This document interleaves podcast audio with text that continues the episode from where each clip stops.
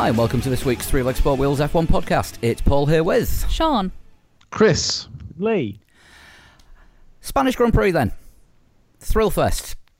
Absolutely. Flag to flag. Fucking thriller, wasn't it? Yep, that both those F2 races amazing.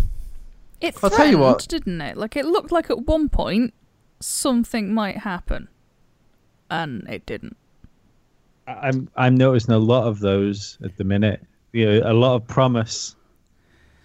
Do you this is? Do you know what though? I, I agree with somebody who I saw. I can't remember who it was now. I wish I'd taken their name down that I saw on Twitter. This is a, it's just a normal Formula One race. I think we've been spoiled in like recent times with like some amazing races.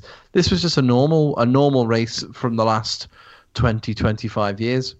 Was, Yeah, yeah, you you are right, but I I I don't know. It's just one of those things where I, I, because we thought Red Bull were going to challenge, I think it made it worse. You know, it's when you, you had all that sort of excitement going into the race, and Toto Wolff saying that he expected the quicker cars to be behind, and then all of a sudden, like Lewis Hamilton was just like nobody could live with him.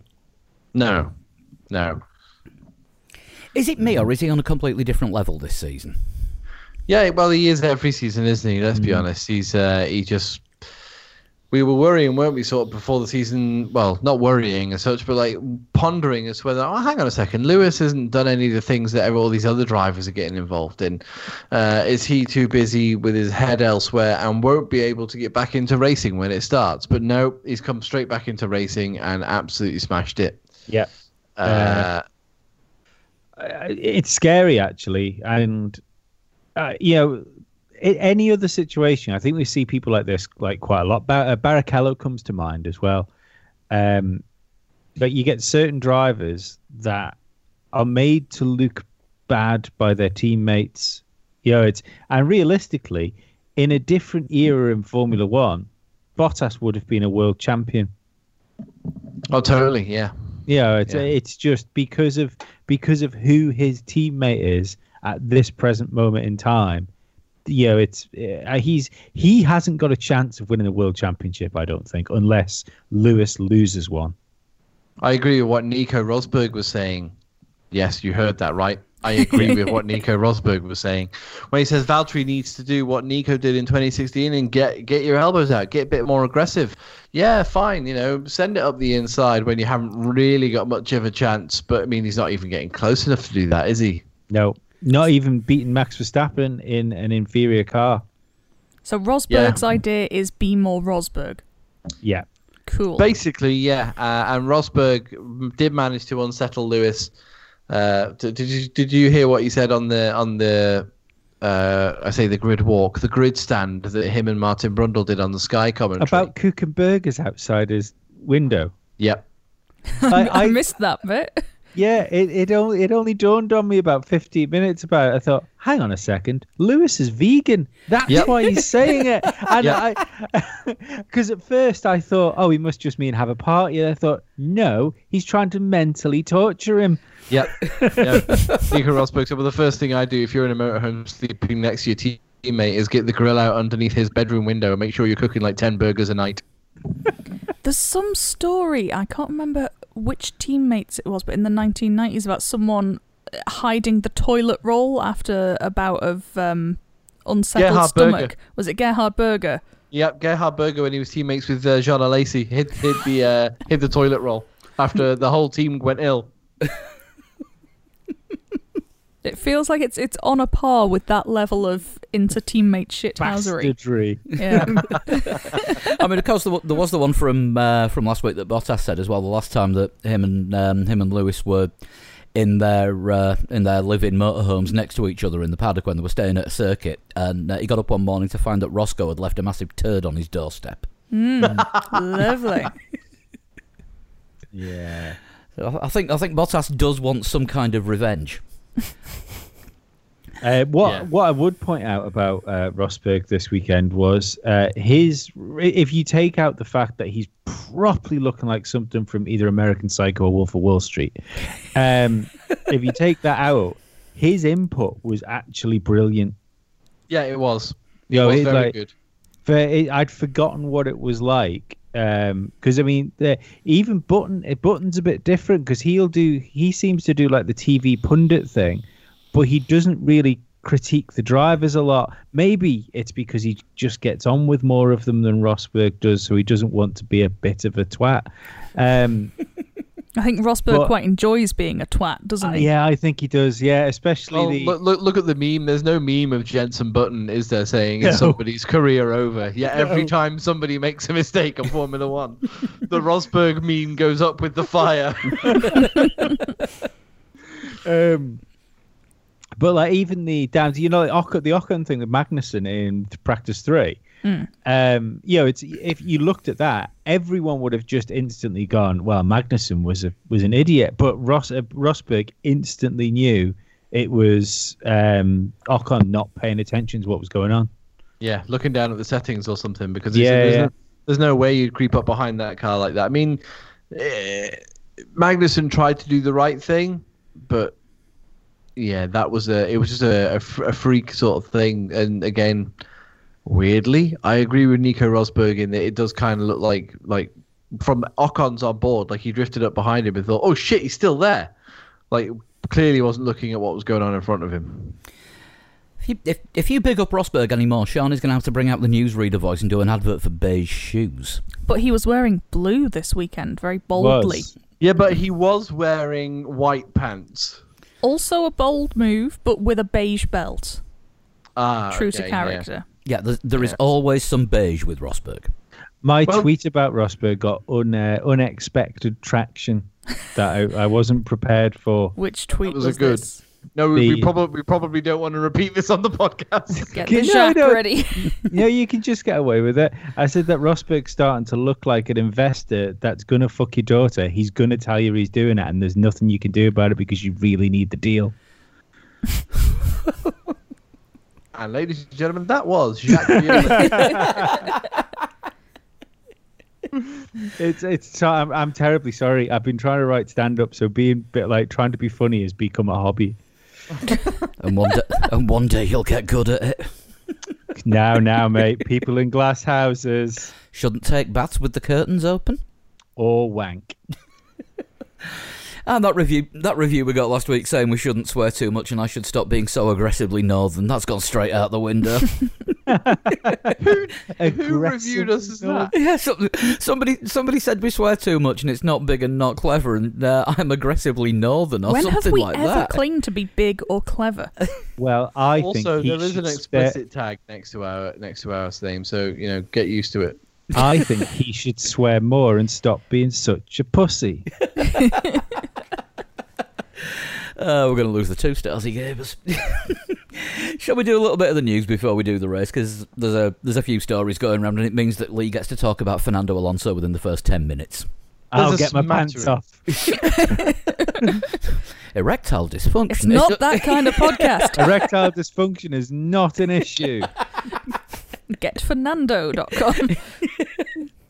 Uh, yeah, he's in the Indy 500 this weekend and um, qualified fairly well down the field in 26th, but Indy is a bit of a lottery anyway.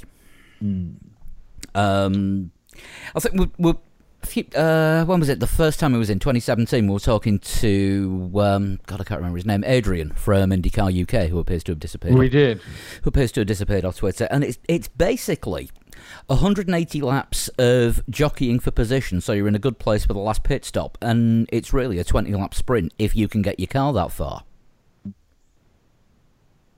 Yeah, yeah. Well, if you remember, Alonso got fairly close, didn't he, to the end of that that year? I'm going to be honest. I, I, I have, I watched that Indy 500 round at yours, Paul. But then since then, uh, I've taken a, a, a fleeting interest in IndyCar. You know, if it's on, oh, IndyCar's on. I may as well watch it for a bit.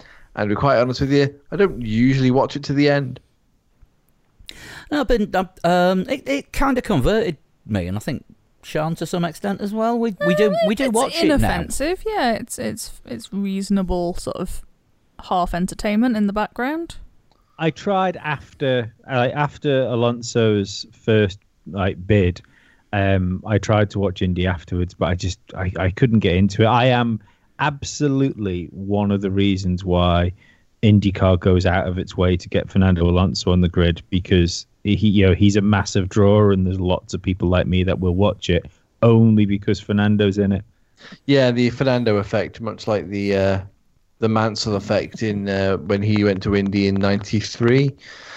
But then, um, you know, moving over a load of one sports drivers, uh, sorry, fans to to to watch this driver in in you know a one-off race is is fantastic. But it's the last time he's going to get to do it, isn't it? Because Renault has said no more.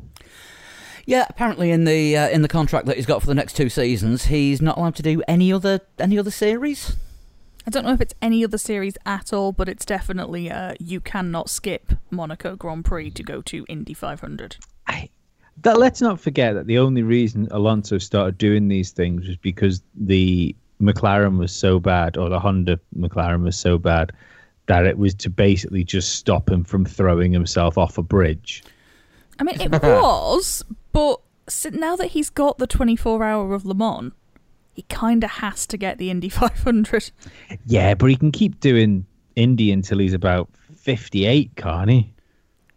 I think, yeah, yeah. How old was Takuma Sato when he won it a few years ago? He's he's he would have been mid 40s. Is he that old? He's he's yeah, sure he is. Am I going to have to back to the old days and I'll do the googling. Yeah, it was about it was about 15 years ago, wasn't it? He was in Formula One, so that Yeah. sounds about right. Yeah, and it was only a couple of years ago he won Indy. Um, I, I also think the Renault will be competitive enough to keep his like him happy and keep his interest. yeah, Yeah, Sa- Sato was forty when he won it. Yeah, so Alonso's you would say, you would say Alonso is better than Sato, wouldn't you? So Mhm. he's, he's got a few years. Yeah, I'm just I'm just looking. Actually, Emerson Fittipaldi was. Uh, let's have a look. Um, In 1995, the last win for Fittipaldi. yeah, when he was. Uh, 49. Yeah. So yeah, Alonso has got a few years left. I mean, I'll, I'll you know, I'll be, uh, I'll be, I'll be watching the race this Sunday night because we even changed our uh, our iRacing schedule for it. We're doing the Indy 250 on Saturday night. Not the full 500. Um, I was, I was tempted, but nobody else was up for it. Fair enough. Fair enough. Yeah, I've just li- I've literally just just googled uh, the, the oldest Indy 500 winner, and it is Al Unser Senior. Uh, on May 24th, uh, 1987, Al Unser Senior, behind the wheel of a year-old car he had to beg to drive, won his fourth Indy 500. Uh, he was 47. So 47 is the oldest race winner in the Indy 500. So Alonso's got, as you say, a few years if he uh, does a couple of years at Renault and then decides to go back and have another go. Yeah, what is he? 39 now? Yeah, something That like sounds about right. Yeah, 'cause I'm, I'm sure they said when he came back, when he comes back to F1, he'll be 40. Yeah. So eh, it's it's it's feasible, but um, yeah, if you, if you're not a regular Indy viewer and you want to watch it, um, join in with us on Discord because we'll be I'll be uh, I'll be on there and we'll be doing a live chat, and I'm sure there'll be quite a lot of our American listeners on there explaining what the hell's going on for the uh, for the people that don't get it. Yes, absolutely. Um, also, I just want to know, like, what has Lewis Hamilton got to do to be the to, to get to the record of being the oldest man in Formula One? Because people just keep chopping and changing and making sure that he's not the oldest man in Formula One. Ra- Raikkonen just won't retire, and then even if Raikkonen retires at the end of this year, Alonso's back next year. Yeah. There's there's talk that Kubica might get a race seat again next year. So, oh, I, good I think that's looking more and more likely, isn't it, Kubica? yeah, maybe, maybe. Well, We'll, uh, he's got uh, there's all the all and money, and I think we can take it as read now that Kimi's on his last year.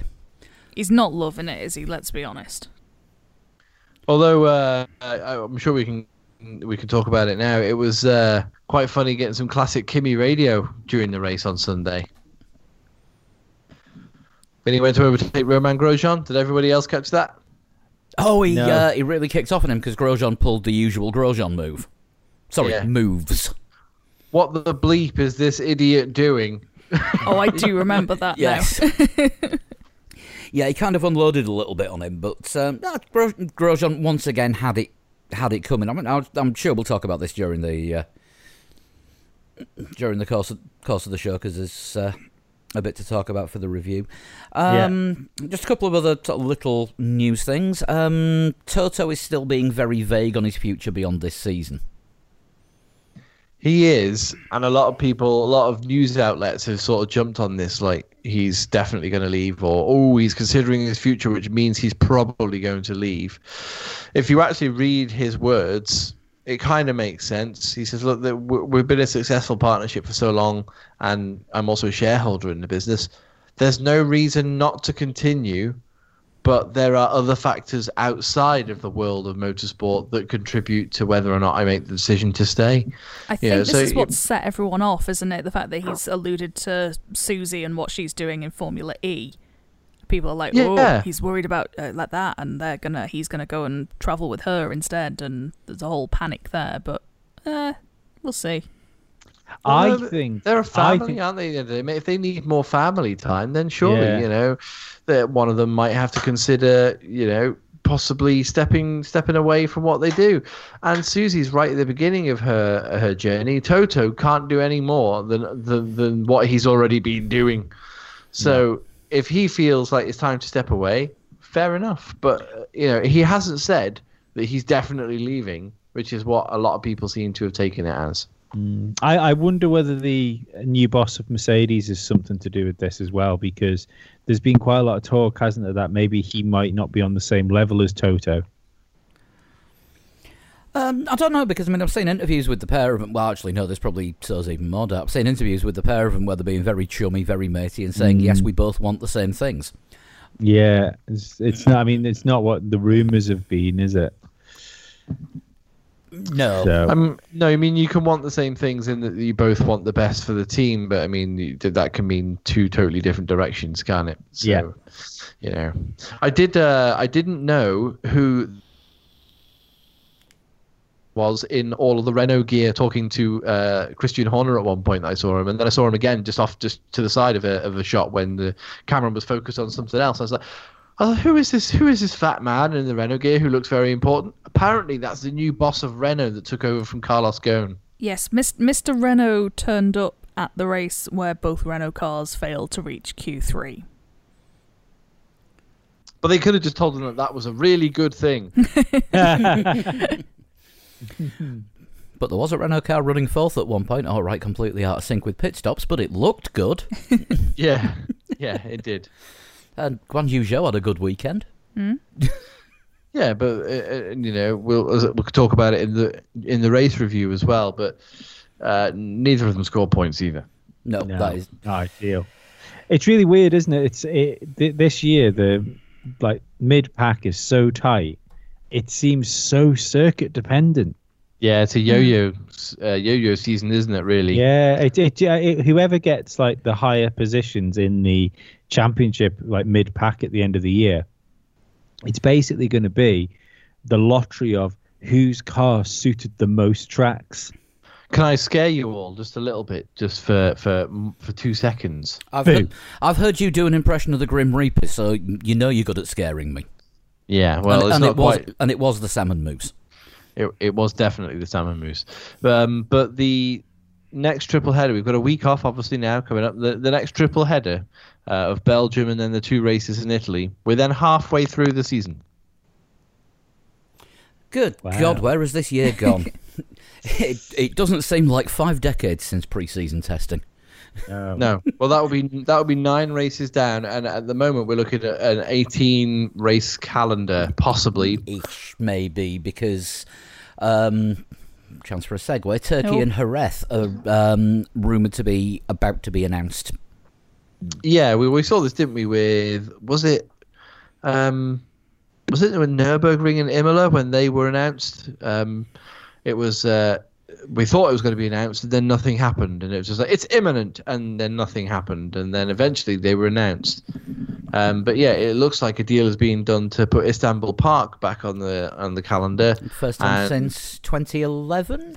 I think so. Yeah, about right. Or, and um, which it was always a pretty good race if I remember at, at, at Turkey. It was uh, I, yeah, a I, pretty good I seem to agree. I seem to think it did always seem to put out a good race. It was kind of a, a shame to lose it. And we all want to see these cars going through that turn eight complex, right? Like hammering it round as fast as they possibly can. Was that where the Red Bulls took each other out?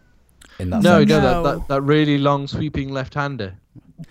Just trying to picture it because it's it's been that long. You would know it, I think, if Uh, you saw it. yeah, I'm gonna I'm gonna have to gonna have to look it up on YouTube.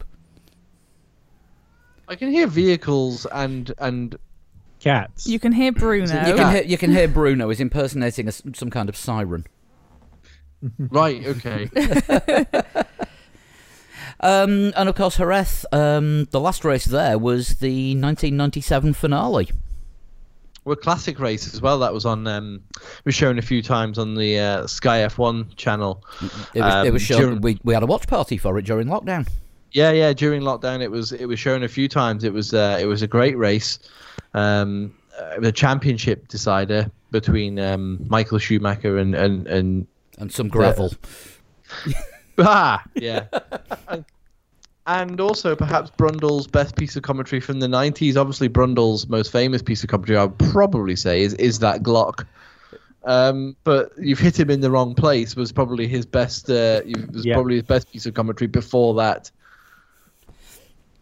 Oh yeah, it'll be it'll be good to see another race at Jerez because I mean we've seen it. Um, you know, it's been on the MotoGP calendar quite a lot. I had the first two races of this season as well for uh, for two wheels, and um, F2 had a one-off race there, completely independent of F1, two years ago, Yeah. which I believe was won by friend of the podcast George Russell. Ah. Was this, uh, was it, uh, it coincided with like Japanese Grand Prix weekend, I think, didn't it? They just didn't do the flyaway. Um, yeah, I think it was it was in between. Uh, it was the week. It was the week before Japan or something.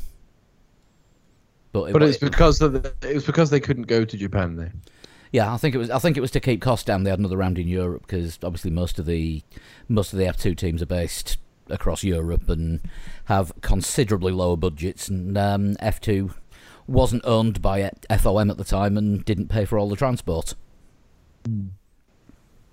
But obviously, since uh, since FOM Liberty have, uh, have bought F two and really sort of set up what is the what is now F three. It was actually three years ago, and it was won by Was it three years Charles ago? Leclerc. Was it Leclerc won won? the Oh. feature race.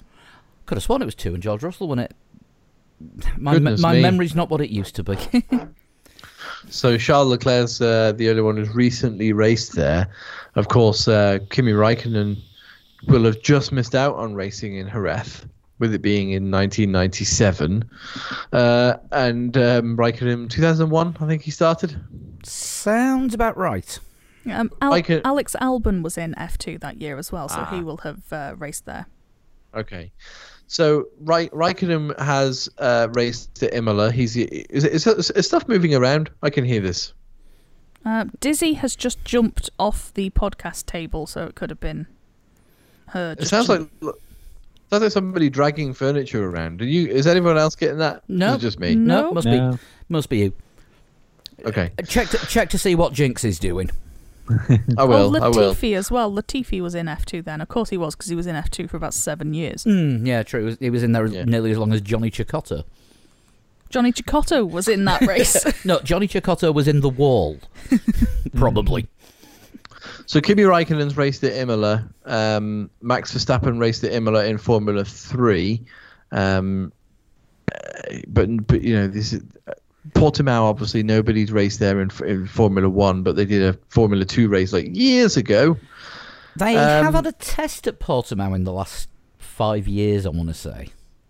Yeah, but I think it's a bit more than that. I think it was like ten years ago yeah, or something. I don't think but it's the that recent. But then you've got uh, Lewis Hamilton, uh, who will have raced at Istanbul. Perez, probably Istanbul. Possible, yes. 2011, yeah, I would have, I would have Yeah. thought so, yeah. Uh, uh, Vettel and Ricciardo. And Well, Raikkonen, Vettel very famously had a big I- crash there, didn't he? Exactly, yeah. And Grosjean. Grosjean probably raced there as well. And probably had a very big crash there at some point of the Seems weekend. likely. So some of the current crop will have raced at uh, Istanbul before. Um, but yeah, very few of them race at, uh, at Jerez. um, apart from the lower formulas. And the FIA have put a um, a moratorium on teams hiring these new circuits for uh, for filming days or testing old cars. Right. Okay. So you can't you can't go get an advantage and get some track knowledge. Like Ferrari did before they announced Mugello. yes. Ferrari getting help? How- Never. never gonna Never happen. happen. To be fair, Ferrari's shakedown was uh, before the beginning of the season, and obviously Mugello was announced a, a couple of weeks after that. So they they probably had an idea, but it was nothing was confirmed. Well, surely they've had an idea because they own it. So if um, FOM said to them, "Can we hire your circuit?" It's going to Yeah. take more than two weeks of negotiations. Yeah, of course, yeah, but that's that's what I mean. They would have had an idea, but nothing would have been, you know, no contract signed or anything. Standard, standard Ferrari way of doing business. What do we get out of it? Then we'll talk. Um, actually, talking now, talking of um, talking of Ferrari. Now, you you think, Chris, that the uh, ban on qualifying modes or party modes is down to the Ferrari engine from last year? Well, no, I think Lee. It was, Was it Lee? that said that. It's Oh, it's a knock on from. It's a I knock on from so. what happened. Yeah, it fe- it feels like they- they're just trying to close loopholes off because, like, from what I gather from the quali modes, it's harder for the FIA to um, to govern. You know, how much fuel's going through through the car, all that sort of stuff. Um, so just to put a blanket ban on these quali modes essentially just ties a loophole up that people can use because you are free. I mean, if you can do it and you've got the fuel economy for it, you are free to use these modes in the race. It's not like it, there was a rule that you can just use them for quali. Um, and apparently, uh, Mercedes were able to run these modes more often in the race than the other teams can. So I don't necessarily think it's just something that's going to hurt Mercedes, or t- I don't think it's something to hurt Mercedes. I just think it's tying up loose ends in the rules after the Ferrari engine gate. Yeah, I mean the thing is, Mercedes have got far and away the fastest engine. Well, it's thought as well that they didn't use it this weekend in qualifying just to see actually how big an impact it would have, and obviously didn't really affect them. Jesus. That's interesting. God, what's that thing going to be like if they ever do turn it up to nine? Do you know what? I, I really do worry about next year because I uh, if, if you look at this year, and I, do, I don't think um, we've had a couple of good races, yeah. But as far as uh, not knowing what's going on, essentially, or and not like it, it being a clear Lewis Hamilton champion year, cha- championship year. Um, the excitement's really come from the back-to-back races. The fact that we didn't think we were going to get um, any racing, the fact that the world's been a fucking shit tip, so it's just nice to have something back. If next year, now, for, ev- for, ev- have- for every time you swear, I've got to be yeah, I've got to be aggressively northern, right? That's done. but um, if next year, when you think that all the data that's being gathered this year, I feel that the cars are, you know, how you know, as you go through a season, the cars tend to filter themselves out into like their performance categories of where everybody is. Um, we're yeah, going I mean, start. the, well, I was just going to say the, the the standard quote for this stage of the season, and let's say after after six races, not this time of the year, but the standard quote for this this stage of the season is: "We're learning more about the car every week." Yeah. so by the time we get to testing next year, which realistically should almost be fucking halved or something like that, because you know they've already had so much running in these cars, uh, they they could cut cut costs easily by just not having winter testing. Um, I I just can't see what uh, like what difference is going to happen between the cars, you know, between between now and then. I, I think we could we could end up with even more processional races than we've like we're used to. Yeah, I think I think the only chance of any change we've got last year is how well uh, last year, next year, and don't forget testing starts in six months' time if the calendar's going to plan. Mm-hmm. Uh, I think that the only sign of any change that we're going to see in 2021 is how well McLaren take to the Mercedes engine. Yeah, yeah, I agree. You know, that's Yeah, that's good. also- that's that's it. I mean, yeah, all right. There's the token system for upgrades over the winter, and teams can do little bits to upgrade the chassis, uh, which is which am I right in thinking it's something McLaren can't do because they're just having to use all their tokens to make the change to put the new power unit in?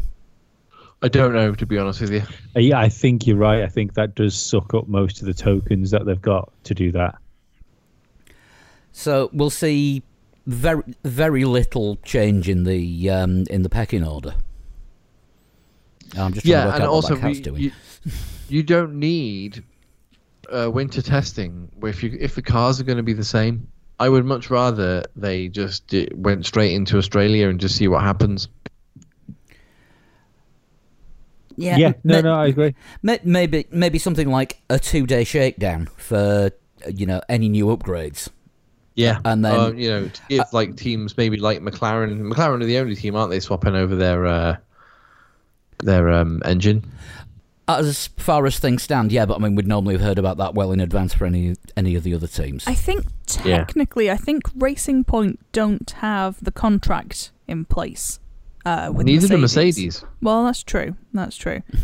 But um, but yeah, I think I think the paperwork has not been signed. But I think we'd have probably heard by now if there were any uh, changes. Yeah, it's probably going to be a, a Mercedes-powered Aston Martin, isn't it? Let's be Yeah. honest. Mm. the road cars are. True. Although you will, I think you you'll need testing in some cases because there's going to be drivers in uh, drivers in new cars and new teams. So yeah, of course. there's there's got to be something to um, Yeah, but it doesn't it doesn't need to be full on winter testing like we've had in you know in the past where it's like did they chop it down from three to two tests like was it this year or last year? Um, it probably doesn't just need like one shakedown test. Probably you know it probably would have to be somewhere like Spain where the weather's a bit favourable in um, in February, but it doesn't it doesn't need to be this big long drawn out four days of testing one week, four days of testing in the another week. Um, Or just do it before uh, the week before the race. Do it in Australia. yeah, could Just do, do it a couple could of do days the week before. Australia. Yeah, yeah, yeah. Have, a, have a Thursday session. Yeah. Why not? Well, you probably need more than a day, but you know, just as you were saying before, just like a couple of days, but but no more than that needed. Really, I wouldn't have thought. But yeah, I think it, they have been going overboard. Um, what was it? Testing was four, two four-day sessions last year, and it was reduced to two three-day sessions this year because of the extra race that was fitted into the calendar. That was that was part of the compromise.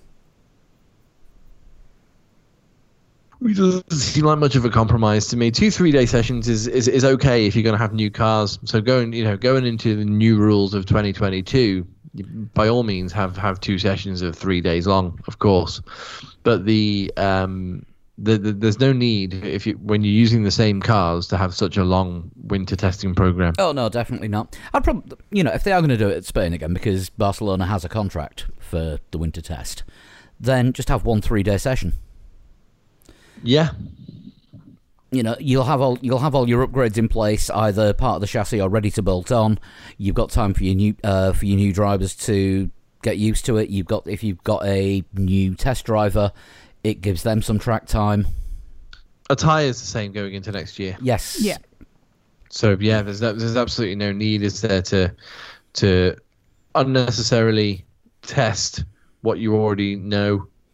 Yeah because i mean it's going to be the, it's going to be the 29 spec 2019 spec tires for the third year. Yeah, because they couldn't agree on the new 2020 spec and then there isn't the opportunity to do as much tyre testing this year if any as there have been in previous years for the uh, for the 2021 spec. So they're just keeping everything the same. So they are they are going to know practically everything about every aspect of the car yeah, Yeah, I think if, for me, it's just scary where um, Mercedes will be compared to the other teams. I, I just, I, I don't, I can't see anything else but an easy championship this year and next year for Lewis Hamilton. oh no we'll see what happens over the rest of this year, but it is looking at the moment, isn't it, as though um, almost everybody who isn't Mercedes has kind of given up on on developing a 2020. 2020 2021 car and it's just focusing purely on the on the big changes for 2022 Yeah, and ev- even coming down to next year, I just like, let's face it. we can we can have this whole oh I'm sure Bottas will have his chance to go win a championship or all you want, but realistically, let's let's be honest about it. Mercedes want Hamilton to beat Schumacher's record. You know, it's while, Mercedes are taking all the records uh, as far as the team goes, Lewis Hamilton's doing his job, knocking off the individual records as well. Um, I don't think they want a Bottas championship to get in the way of that. No, I can't. I can't imagine they do. You know, maybe that's uh, that. You know, everything's getting set up for all this, and that's when Lewis calls it a day. Maybe who knows? You know, maybe he's you know he's, he's got that one championship more than than um, Michael Schumacher at the end of next year. And yes, he probably could continue, but there are other things he wants to do. So you know, I, I could... think the the new rules will be too enticing for a racing driver to let go. I, I am inclined to agree with you on that. I think he'd want to at least give it one season, and if Mercedes aren't the shit anymore, or if he moves team and ends up at the wrong team, maybe then he'd step away. But I think he'd want to at least see what's happening. Yeah, I would agree. I think considering I like, I don't just think like Lewis thinks he's the best driver on the grid. I you know I I think if um if he's being honest with himself, he probably believes he's the best driver of all time. And if if the cars are getting bunched up together to where they're racing more, I don't think his ego would allow him to not beat the field in a more even situation. Mm. If yeah, if he if he backs himself in that yeah in that way, then yeah, the idea of closer racing should actually play into his hands. We've all gone quiet. We have. Yes. Stunned wow. silence. Uh, shall Should we do a we, um, Shall we do a race review? Let's exactly do it. what I was about to say. Right. So, Spanish Grand Prix, different time of the year to uh, to normal. Um, yeah. Considerably warmer in uh, in August than it is in the usual Spanish date of April. Yeah, April or May, isn't it? Usually, sort of just mid-May before um before Monaco. Yeah. Depending on where they can drop Azerbaijan into the calendar, or you know, the, yeah, you know, the traditional the traditional start of the European season, or as it's becoming the new normal, the traditional end of the second double header, triple header. Oh God, yeah. Do you know what? There's been that many bloody races like. I think I'm starting to get F1 fatigue by the, by the end of the third one don't, about, don't about anybody else. You know, the drivers must be knackered, but I'm, I'm worn out. um, not as action packed as we were expecting, and Spain can be like that sometimes, though, can't it? It's not always the most thrilling venue. Yeah, I mean, one reason the test there is it, it shows up what the cars can do because it's a mixed circuit. There's yeah. fast bits, there's slow bits, there's technical bits, there's plant your foot bits and uh, yeah, it's it's, uh, it's a decent sort of technical track, I suppose. In that you know, there's uh, lots of fast left-handers, lots of fast right-handers, braking zones, you know, slow corners. It, it, it's got almost everything, which is, as you say, why they chose it as a testing track. Mm, and that uh, that chicane that it looks like everybody has to fight the way through at the end. Yeah, it's people call for that to be to be taken away. I don't know. I quite like it now. It's it's been there for must be about ten years now, but I don't yeah. see the problem with it. Nah, just leave it. If you take it's... that chicane out, it's not all of a sudden become going to become an overtaking opportunity. I don't I don't get what you gain from it. If anything, like that helps promote overtaking on the straight because you can get if you get a good X out of the chicane on somebody, Mm. Yeah, the old Spanish Grand Prix track used to just go straight down. There was no chicane there. It went round a bit further, yeah, and straight straight down to the last last turn. I mean, that's going back to I don't know. It's probably even more than ten years ago. Probably about fifteen years ago now. Then since they put that chicane in. Sounds like people that love dem DRS overtakes to me. Yeah, take the chicane out and move the DRS detection zone a bit further. No. Yeah, let's let's make it a slam dunk so you can overtake like seven cars with DRS are going. Yeah, but if you've got six cars in front of you, five of them are going to have DRS, so you'll just whoever's in front of the uh, in front of those six will find themselves losing seven places and then regaining them one by one on the next lap. um, but yeah, uh, so starting from the back, um, Williams with a bit of a lack of race pace again. Yeah, was same as last week, really, isn't it? You know, it's a case of the single lap pace is okay. They seem to be able to do pretty well in qualifying. How much of that is down to the Mercedes engine thing that we were just talking about? I'm not quite sure. But uh, when it comes to race pace, the car just drops right off and drop. The, you know, both drivers do find themselves dropping to the back of the field. Yeah, I mean Latifi 18th and Russell 17th, and it's I don't Yeah. really remember either of them particularly being on screen or really doing anything either. I think they were just, oh, they were also in the race. Yeah, yeah fin- finished ahead of an Alpha. I mean, technically no, finished. finished ahead of a Haas. Was it a Haas? Oh, sorry, it was a Haas. It was a Haas. yeah. Yes. Was it Grosjean It finished it the last of the finishers. Yes. and the only one who obviously was Charles Leclerc didn't finish, but we'll talk about Ferrari later on. But yeah, don't know what happened to Grosjean either. Um, but we'll talk about Haas in Well, a he- bit. But we, I was I was going to say we did we did see one thing happen to him, but going back going back to Williams, I don't know if there's much to say. No, not really. No. No, they just dropped back. They finished, I think, was it two laps down? Uh, George Russell was one lap down. Latifi was two. Okay. Okay, which means Grosjean would have been two laps down. Yeah. Got you. Yeah, and that mo- that moves us on to Haas next. Um, Grosjean slagged off by Kimi. Um, great save from him towards the end. Oh, when he nearly put it in a wall Yeah, all by himself. Well, this is the thing. Yeah, yeah, exactly. Everyone's like, "Wow, what a save from Grosjean." No, Don't he did lose that it. himself. yeah, Just don't lose it in the first place, and then you don't have to go making those saves. Yeah. Thing- things things like Max Verstappen in Brazil, where he just accidentally dips a curb onto you know uh, uh, where where, where it's really wet.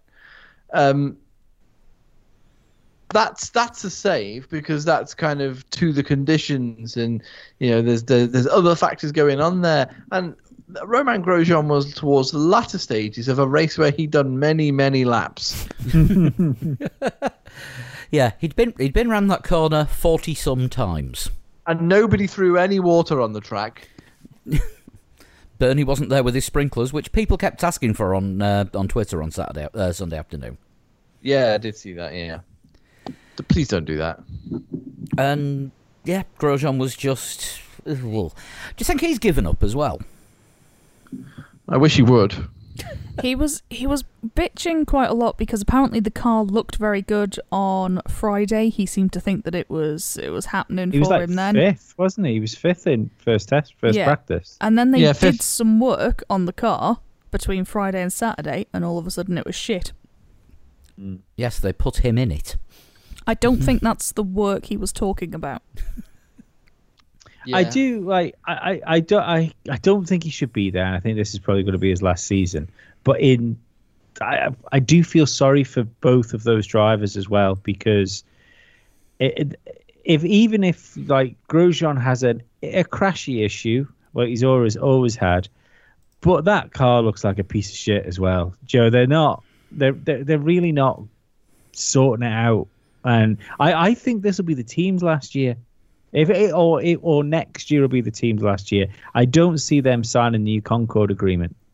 American fans are losing patience with uh, with Haas as well. Um, not you know not being competitive. What's this four year, five years in now? Yeah, This is five, I think, isn't it?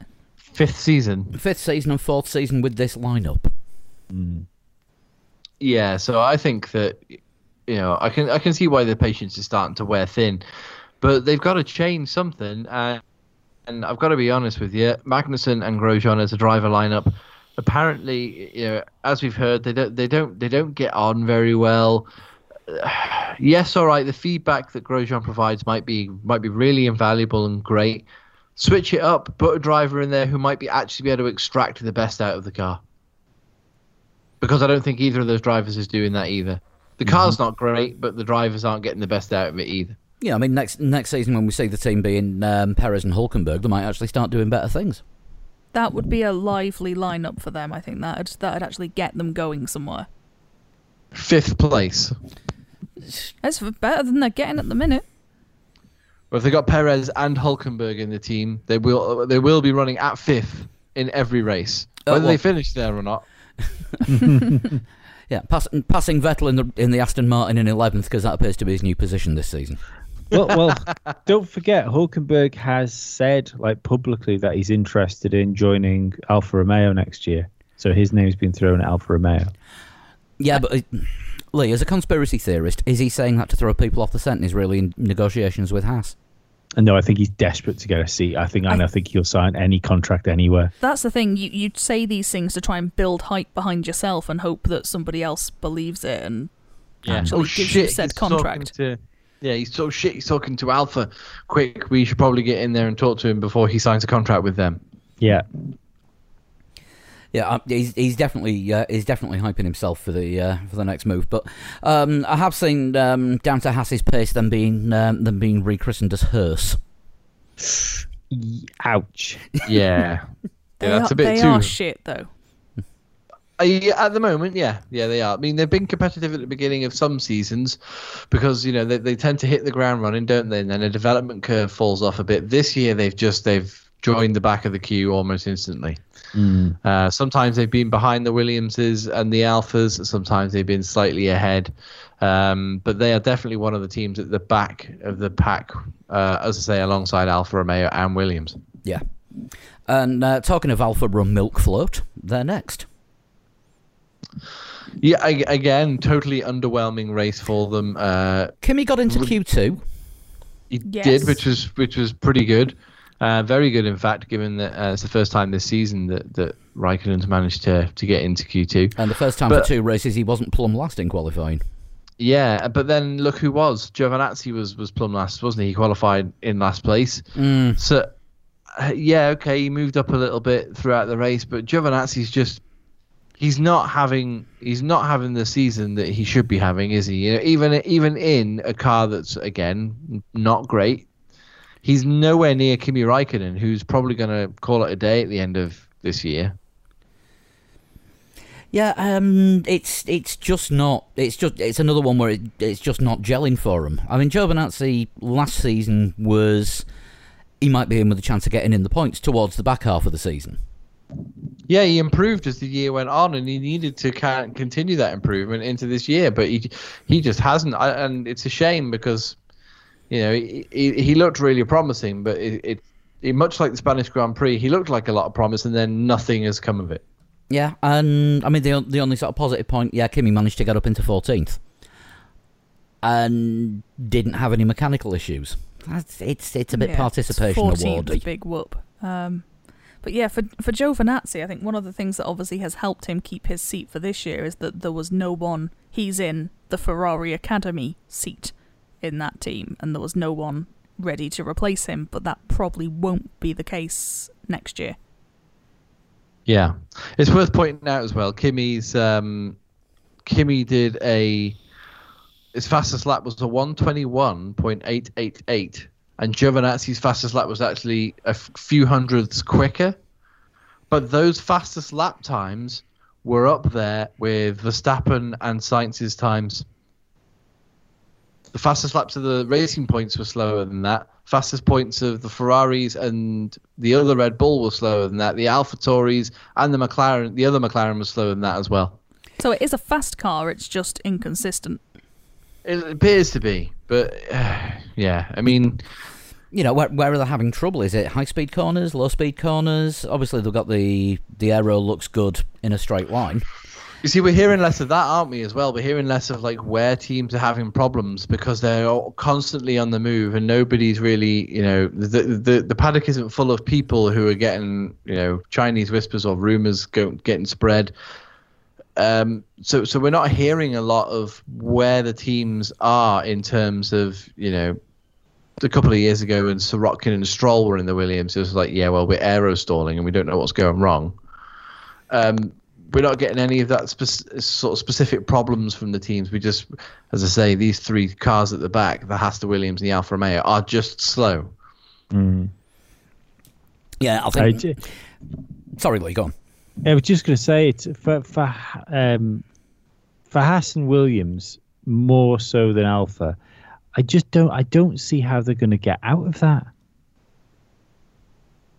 Yeah, I, I don't. I, think that the especially Williams, you know, because Williams we thought were going to be on the march forward, and they, they they've improved. Don't get me wrong, and, and but I'm I'm not convinced that what I don't think they're any faster. I just think they've made a car which is easier to drive slowly, and that's allowing George Russell to put that car where it shouldn't be. See, I think for me, of the three, Williams is the one that I would say if any of them have a little bit of hope, they've got the they're the only one that do, doesn't have the shitty power unit.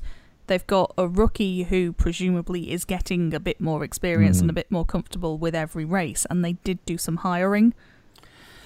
I mean, a lot of a lot of the new Williams hires are on the technical and development side, um, which is unfortunate because there's not a great amount of scope for development until the 2022 car, and it could be that Williams are just going to be satisfied with the lot until what the what the new hires have put together for the new regulations. Yeah. Um, Alfa though, I mean, Sauber have Sauber have always had minimal budgets. Not anymore. um, they've always been able to, you know, they've had. I mean, I'm talking before the um, before the absolute desperation times of um, the Monisha Kaltenborn era. Yeah. Um, but they've had the occasional bad season, the bounce back, and they've made a really good, solid car. They should be able to do that again now. All right, under the guise of Alfa, but effectively they are they are still Sauber. They are still the Hinwil team. They are Sauber, but they're having Alfa Romeo pumping money into them as well as bloody uh, what's it PKN Orlen from um, Robert Kubica as well. They're not exactly bereft of funds. It's just you know or, or, or technical expertise because you know they they do have they borrow quite a lot of parts from that Ferrari as well. But the Yes, but that might be the issue. Actually, Yeah. actually, now you mention it, yeah, hang on, that could be a. They've got fantastic brake ducts though. All designed in house. Exactly absolutely Swiss brake ducts. the only reason I think things might be slightly more rosy for even Haas as well, I suppose, in this situation, is um, you know, Ferrari have got to sort their issues out, and so for a knock on, it's not necessarily the money that's in Sauber or Haas which is going to make the difference. It's going to be the lorries of money that Ferrari are willing to stick into the furnace to sort their problems out. Will have a knock on a knock on effect on those teams. Yeah, I mean, make, making an engine that um, works, for starters. It did Le- work. Legally works. it, it worked fine. Just Works without cheating. Yeah. The prob- problem was it was like fucking a nuclear fission reactor in the back, wasn't it? That was the issue. The thing didn't even use petrol. yeah, ran the 100 metres in eight seconds, but for God's sake, don't make it pee in a cup afterwards. Yeah, I, was- I was just I was just gonna say it was about as fucking legal as Brock Lesnar. I was going to go for Johnny Manziel, but same, same thing. so I mean, yeah, that that could be a, that could be a thing that helps Haas and Alfa out. And Williams are doing things the Williams way and improving things themselves internally because it's what they've always done. I think Williams is doing the clever thing of being exceptionally quiet. You know, I the, the there was a lot of like cringy interviews with Williams last year where we were constantly being told how they were actually doing really well. We were wrong. It, it wasn't all awful. They were actually doing really well, and it was fine. I Yeah. think uh, I think silence is their strength at the moment. Yeah, I mean, you you don't see um, half as much of Claire Williams on TV as you did last season. No, you know, if the, if there was uh, if there was anything ever going on in the paddock, even if it wasn't related to her, she was grabbing the microphones and putting them into her own face. yeah, yeah, yeah. And this year she's been much more in the background, as has everyone from the team. I'm gonna get some stick for this because you got you, there's certain things you're not allowed to say anymore. You're going to get some think stick for, for this because you're opening your mouth. I, I think she's the worst team boss in my memory.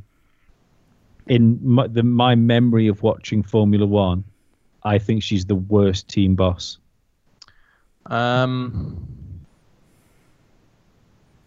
mm, I would argue that Paul's um, formerly mentioned Monisha Kaltenborn, who signed four drivers for two seats. Yes, the infamous Giedo van der Garde incident. Yeah. yeah, but let's be fair, that car wasn't too bad. Because she stole Giedo van der Garde's money. Yeah, I mean, All business anyway. wise, that was that that was terrible. it On was, a ter- track, it was a terrible move, but like, I, I still, I would still prefer uh, if I if I was that that team and those investors, I'd have still preferred that move and the team not to slowly crumble around me while I'm going. It's fine, everything's okay. Just don't worry about it. My name's Williams. This will naturally sort itself out. Um, all right, quick, quick listeners poll. If you can think, um, let us know who you think has been the worst team boss.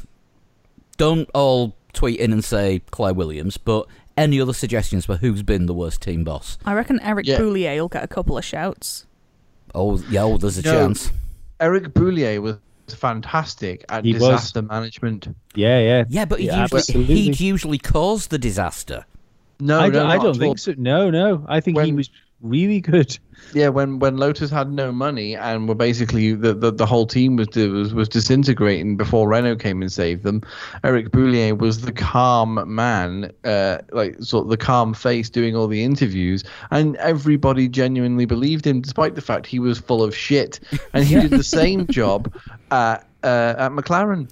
He spent- McLaren he were spent- in awful place when he joined McLaren, and he spent the entire time convincing all the McLaren fans that yeah things aren't great, but you know we're um we're, we've got a really good working relationship with everybody around the team, so it's just a case of making sure that we work really hard. It was rubbish, absolute tosh. Eric And Boullier, ju- Eric Boullier spent three years in a McLaren shirt answering a different question to what had been put to him when he answered something at all and didn't just go off on another complete tangent. That was and, exactly what he was hired for. And stop just short of, stop just short of saying, we keep pushing.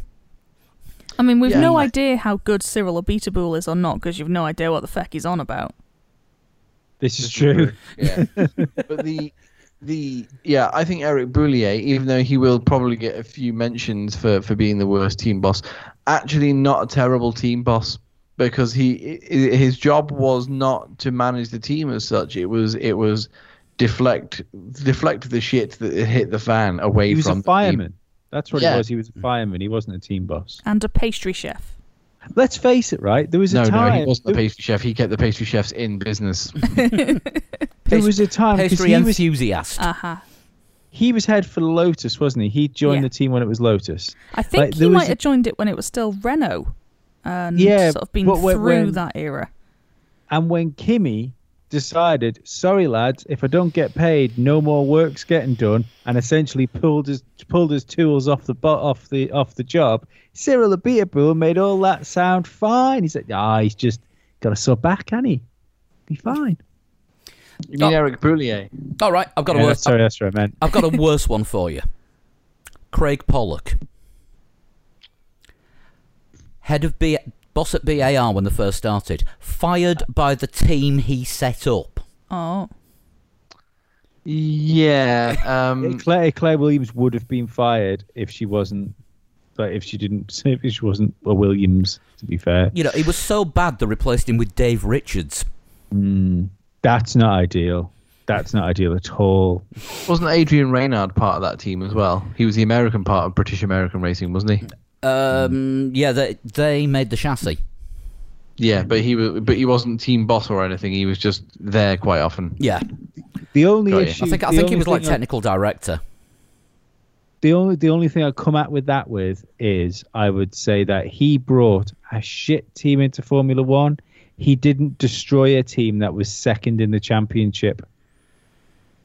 Well, he didn't bring a shit team into Formula One. He bought a shit team, and they carried on being just as shit 'cause he bought Tyrrell. That that's what I mean. But he didn't take a he didn't take a team that was second in the world championship to like four seconds off the pace. Hang on a second. Can we just um? Can we He just do a hired little bit of history? He hired Ricardo Rosset.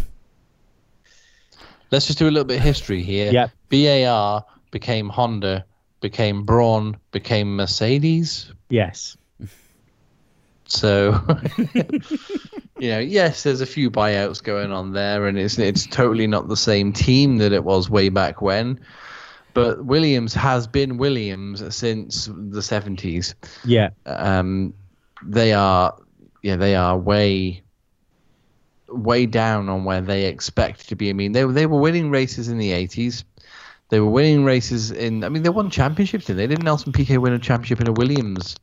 One of his championships. Yeah. I'm sure it's yeah. Uh, it was like eighty-seven, I want to say, and then obviously they they were were still winning races when McLaren were dominating for the next few years, and then Williams took over again with uh, with the Mansell Prost uh, era, and then obviously Michael Schumacher had his couple of years, but then you had Hill, Villeneuve, yeah, w- Williams were on the cusp. Even going right up to where Juan Pablo Montoya, what what years were they? Sort of 2003, 2004. Uh, yeah, Montoya, yeah, about Montoya at Williams. Yeah. yeah. Montoya sort of- was second in the championship that year. should have won the world championship. Yeah. Williams won championships in uh, 80 uh, constructors and drivers, 81 constructors, bless you, 82 drivers, um, 86 constructors, 87 won both. Yeah, and look, then look, look, hybrid then- era. So sorry, just go quickly. Hybrid era. Williams have done. Uh, Williams did ex- almost without quite having the like the the technical helping um, that Racing Point have got right now, but almost the same thing where they were Mercedes' favorite partner. They had the Mercedes engine when it was just so far ahead of everything everything else uh, but absolutely no exit strategy to uh, for what to do when the other team started catching up. And that that's my issue. Williams are where they are because of bad management and arrogance. yep, I wouldn't disagree with that. To be fair, Yeah. It- Anyway, this is a race review, not a destroy Williams review. so who's after Alfa Romeo? We'll save Alfa that- Romeo. we'll save that for next pre-season. Uh, it's Renault next. Okay.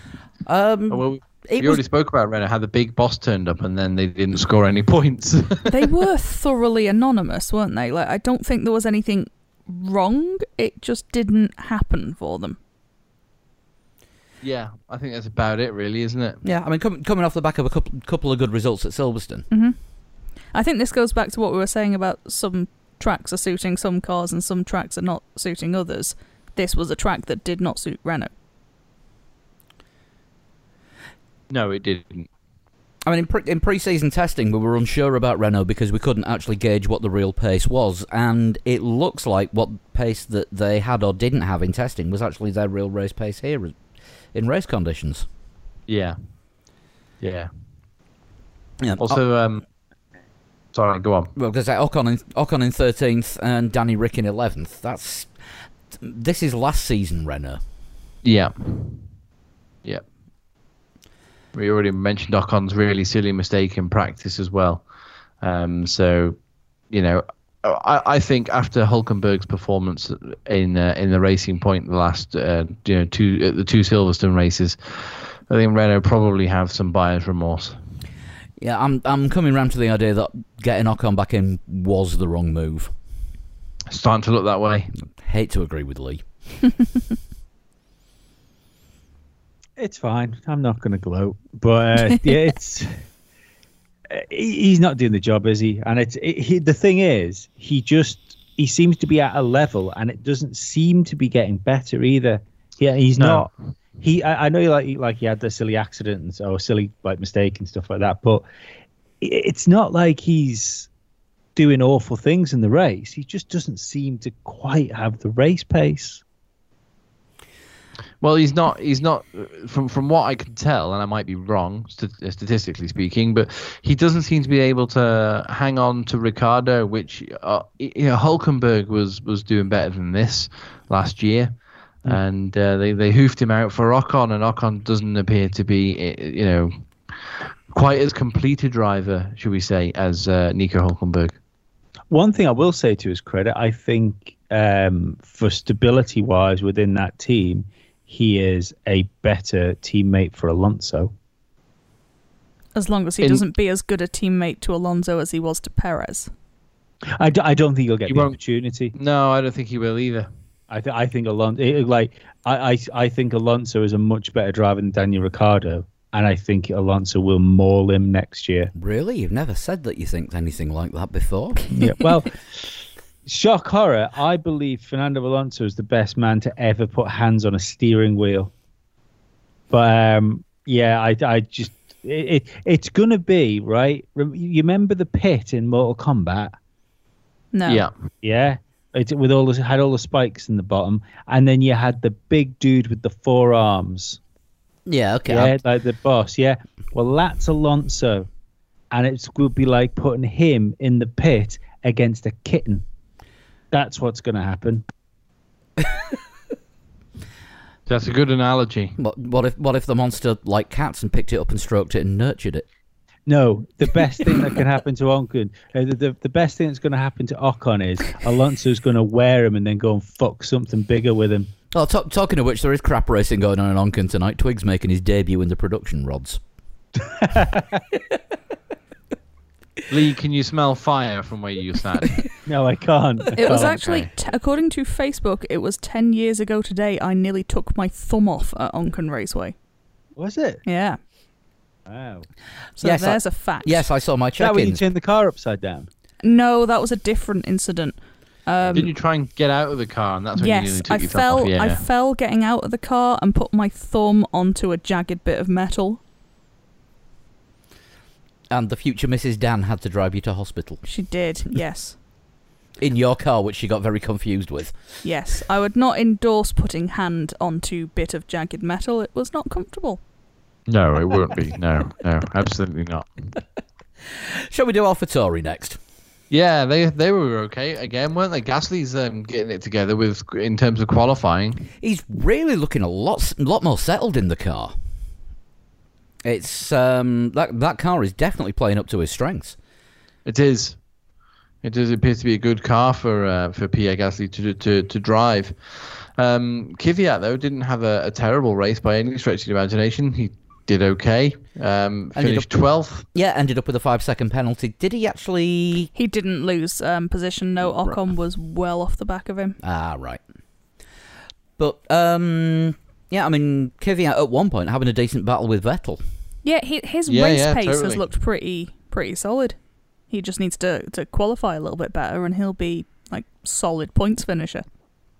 How much poo was in Sebastian Vettel's pants when he saw that Danny Kvyat was all in his mirrors? Torpedo.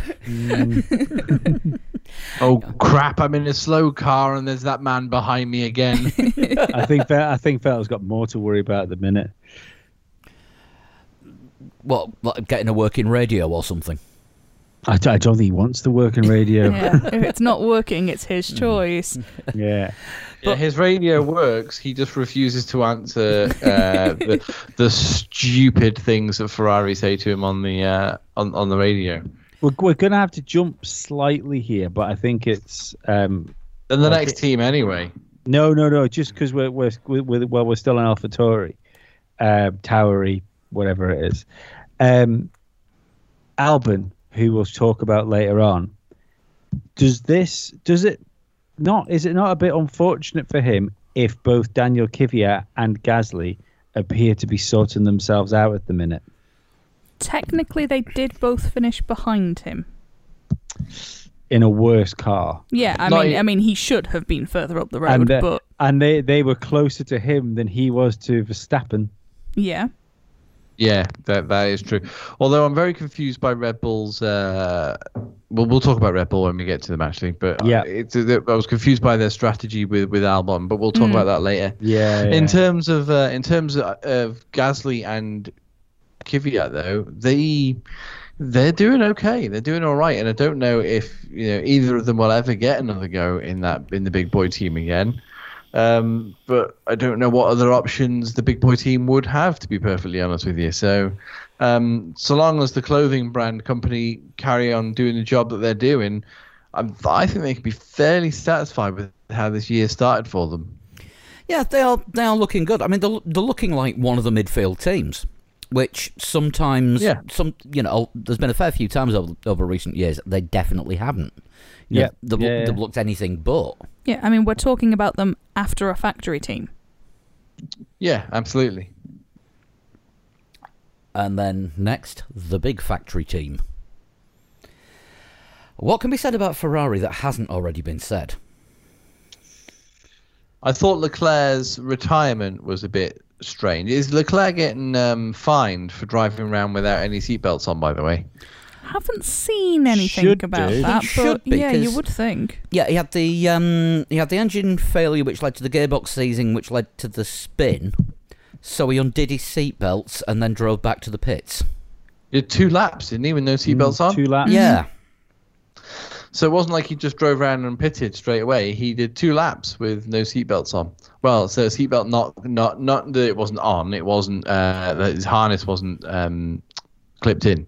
But the uh, So It all wa- it would have done in the event of an accident is snap both his arms. But yeah, it's um, the DNF was a, was a strange one because he was the only one to not finish the race. Uh, the power unit just shut down on him. yeah. Yeah. Uh, electrical failure, I believe. I think Yeah, it they, wasn't they've his blamed fault. electrical, yeah. Mm. It wasn't his fault at all. Meanwhile, Sebastian Vettel, ha- he, he, I, I feel he would have had a better race had Ferrari been a little bit more proactive on the radio with him because I, th- I think Vettel was absolutely spot on with his radio mas- message back to them. I said, "Oh, do you think we can go to the end on these tires?" And Vettel's response was, "I, I literally asked you this question like three laps ago." I've got the Yeah. I've got the transcript, and it wasn't it wasn't those exact words. It was, "Oh, for fuck's sake, I asked you this before. now Yeah. I've been pushing for three laps." Yeah, exactly. I think Vettel had a good race. I think that's probably the Yeah. like, it's probably be- his best race of the year, considering where where the car is. See, Yay, I- seventh. yeah, I know, but but the thing is, I mean that that car looked bad all weekend, and um, I think that might be one of the big problems he's having at the minute is he's having a dose of bad form, and he's in a bad car. Yeah, Yeah, but it's- also his team aren't helping because Mattia Binotto turned around and said, "This is the consequence of of Sebastian, uh, the disappointment of him leaving the team at the end of the season." It's like, well, hang on a second, you didn't offer him a new contract. Well, isn't that isn't that like kind of a way of saying, so what's going on, uh, Mr. Binotto? So, all right, what we're doing is we're fucking him on the way out the door. totally, yeah. And has actually come out and said he's surprised by um, any suggestion of there being tension between uh, Vettel and the team. No, I, I, I, I agree with him. Actually, I don't think there is tension between between him and the team. I think they've got to that point in a damaged relationship where neither of them give a fuck about each other, so they don't even argue anymore. There's that little bother between them. They don't argue. They don't even look at each other. They just like wake up in the morning and go, "Higher." I, I, don't, I don't know. I mean, yeah, whatever. It does carry a lot of tension sometimes. Yeah, maybe. They wake but- up in the morning. They wake. They, these are the these are the people who wake up in the morning and don't even say good morning. Just like, do you want to use the bathroom first? Yeah, and uh, now, now and again, one of them will say, "Well, what, well what's up with you?" you no, nothing's up with me. I've just got nothing to say to you. I mean, how, how long before we get a radio message where it's just fine? I think there've been a few that are pretty close to that already. Binotto also sp- um, Binotto also spinned the uh, radio messages as misunderstandings and said it was a strength of Ferrari to discuss its plans openly. It's, it's until they have a couple of drinks at the works party, and all of a sudden Ferrari goes to Sebastian like, "And who the fuck is Racing Point anyway?" and I never liked your mother. I mean, in, in honor in honor of Ferrari strategy, I um, I dug out the uh, Charlie Jefferson designed Ferrari headless chicken badge. I think they did all right with strategy. It was just Sebastian. By accident. no, no, no. Yeah, it wa- it was okay. Like Vettel's strategy was all right, but had they, you know, those three laps where um, Vettel thought he was going to be stopping, because he asked a question and got no response, so he thought, right, okay, well I'll push because they're going to bring me in for a stop, and then they didn't bring him in for a stop. That's what kind of ruined his tires towards the end of the race. He fell back a place or two. I think he probably would have could have finished fifth or sixth given Perez's penalty. Uh, difficult to say, of course, but I mean, you know, it would have it would have been nice to see um, a better position for, for, for Vettel. I think seventh, even even though that's an improvement, I don't think that tells the whole story of, of Vettel's race. I think he deserved better than that. Mm, yeah, I think you're right. Um, I mean, I, I was it Carlos that finished behind him? Mm, Oh, sorry, him. in front of him. Sorry. Uh, yeah, it's uh, you've got to think if he hadn't have had those three laps pushing where he was trying to conserve the tires, he might have kept Carlos behind him. Yeah, yeah. Yeah, I th- I totally. think- I so think that's the- just the- kind of what saying. Yeah. the three laps pushing probably took off six average laps for him. Mm. So, yeah, I, I, I, I read a rumor on Twitter, so it probably just probably means it's complete bullshit. but um, according to I can't remember what website it was now, the there was a contract offered to him from Racing Point this weekend, and he will sign it. That's like, at least the third weekend in a row that's been definitely happening, according to Twitter. And Well, I it... and I've just made up a rumor that Monisha Kaltenborn has just No, been no, but- signed by Racing Point as uh, driver recruiter. But this is this has been the first time I've read one of these rumors where it said he's been offered the contract and will sign it at the next Grand Prix. According there's to been- Blue Tick guy from the Italian um, from Sky Italia last weekend, he had signed the contract and it was being announced last weekend. So Ah, right. I'm, I'm calling yeah generic Twitter rumor. I Do you know think. what? It would be the ultimate fuck you from Vettel um, for him to announce that he was signing for Racing Point at Mugello. Ooh, that would be good. That would be a strong, thou- Ferrari's strong move. thousandth Grand Prix at their home circuit, and he just gives the biggest finger ever. Yeah, that's that'd be pretty good.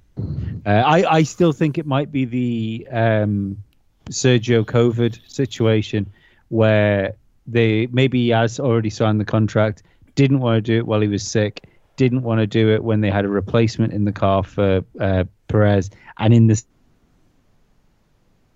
Oh, didn't want to do it on his return race. You you disappeared. had a little glitch there. You disappeared for a second then. I, I, I still got him, but yeah, maybe you, you lost it. I, I, I thought Paul and Sean had gone for a second.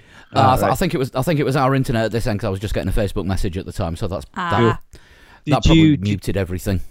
did you get what I was saying about? I think we um, yeah, I think we got the the gist. Yeah, because with Sergio coming back this weekend, it would have been again a bit untasteful after he's been ill to then turn around and say, "And we're replacing you."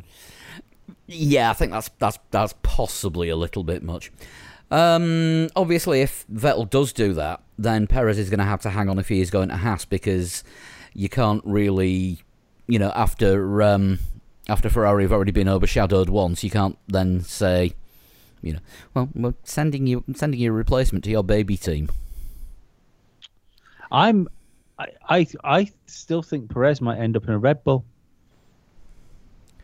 I'd be surprised if they hired outside of their bubble. I think this is it. I think it makes a lot of sense in theory, but whether or not they'd actually do it, I'm I'm not convinced. Uh, they're probably sniffing around Antonio Felix da Costa again. oh Christ! I just think I don't think they can take a gamble when they've got somebody. Well, we'll talk. Sorry, we'll talk about Red, Red Bull in a, in a bit, won't we? Anyway. Yeah. Um, in a couple of teams' time. It's actually McLaren next. Uh, Carlos in sixth and Lando in tenth. Yeah. Yeah, um, they seem to be mixing it up a bit at the moment, We don't think The McLaren guys, are sort of in terms of like race pace. Sainz, Sainz appears to have just a little bit of edge when it comes to the race over over Lando. Well, Lando, admit, Um, Lando admitted that he had a bad start, and that's what um, that's what held him back because he got held up in traffic in the early stages when he could push and wasn't Yeah. able to. And it, again, it's it's the last it's the last part of Lando that needs work.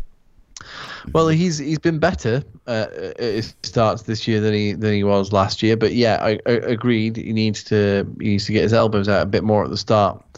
Um, I, I think they weren't partic- McLaren wasn't particularly on it this weekend, and Carlos dragged a better result around his home track out. Yeah, that's a, that's a, a, a, fair statement to make as well.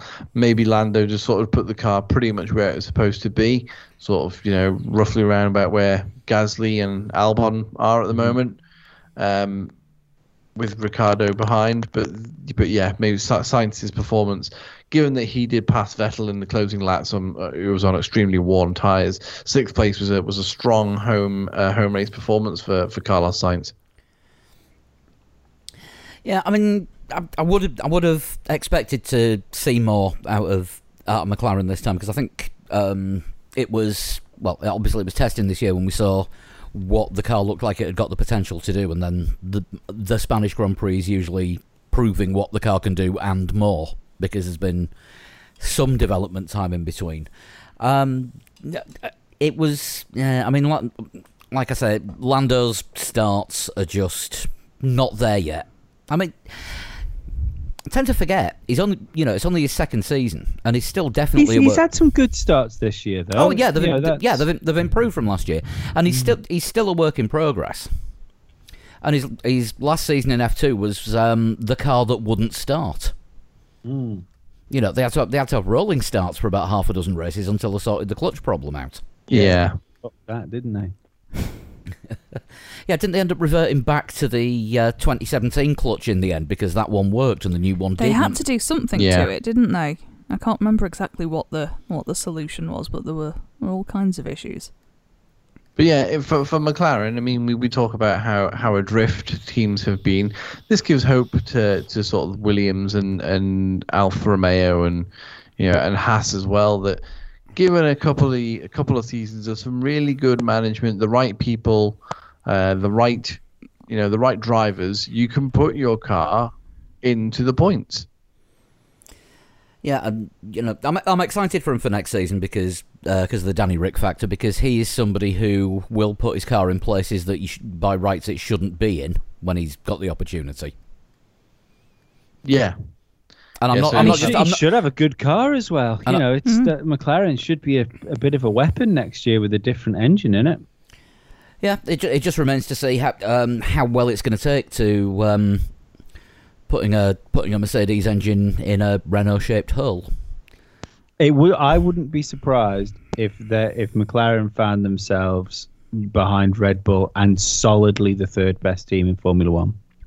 Well, that space is definitely up for grabs because obviously with with the current car, it's not going to be Ferrari. Nope. Yeah, and Racing Point potentially slip back a bit if they have to fanny about with their brake duct for next year.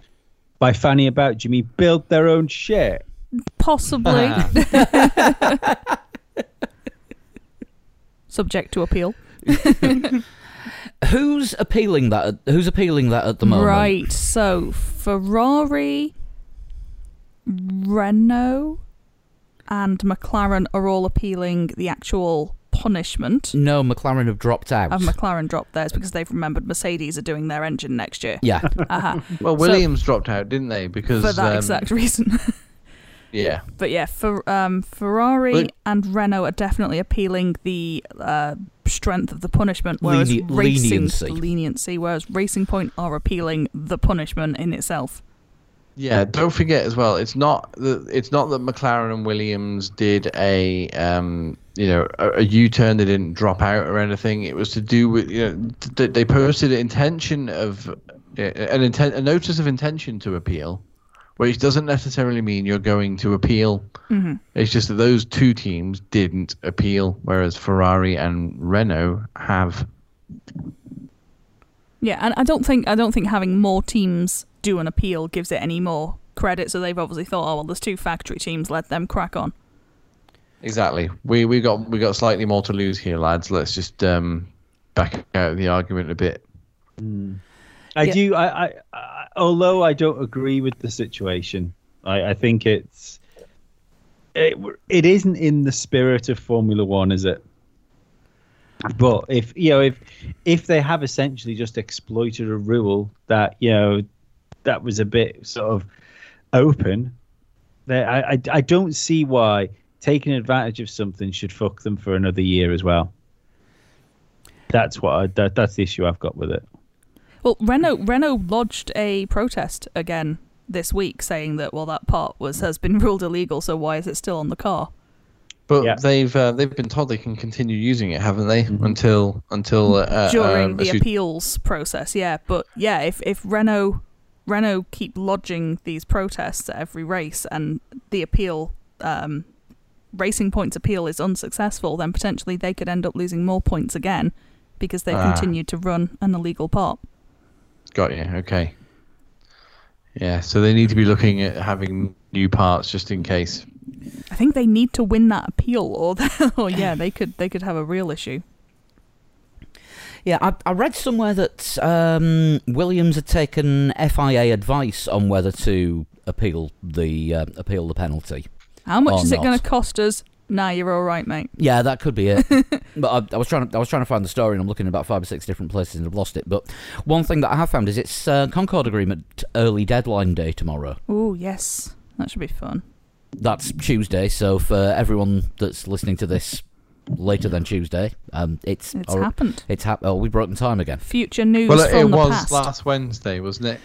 Yeah, it was the 12th, and then um, mainly Mercedes are playing a bit of brinksmanship and saying we're not happy about the uh, about the distribution of all the money. Uh, so F1 pulled the date back to the 18th. Now, that's not the absolute cut-off date, which I think is the 31st. Uh, teams will get a bonus if they sign by tomorrow. Fuck it now. A bribe? No, I think that's what you call that. like when, no, no, no, no, no, no. No, bo- bonuses you declare for tax. Ah, It's, it's like it's like uh, it's like when you pay your rates on Sorry, time. Sean, you just broke me. I'm fucking dead.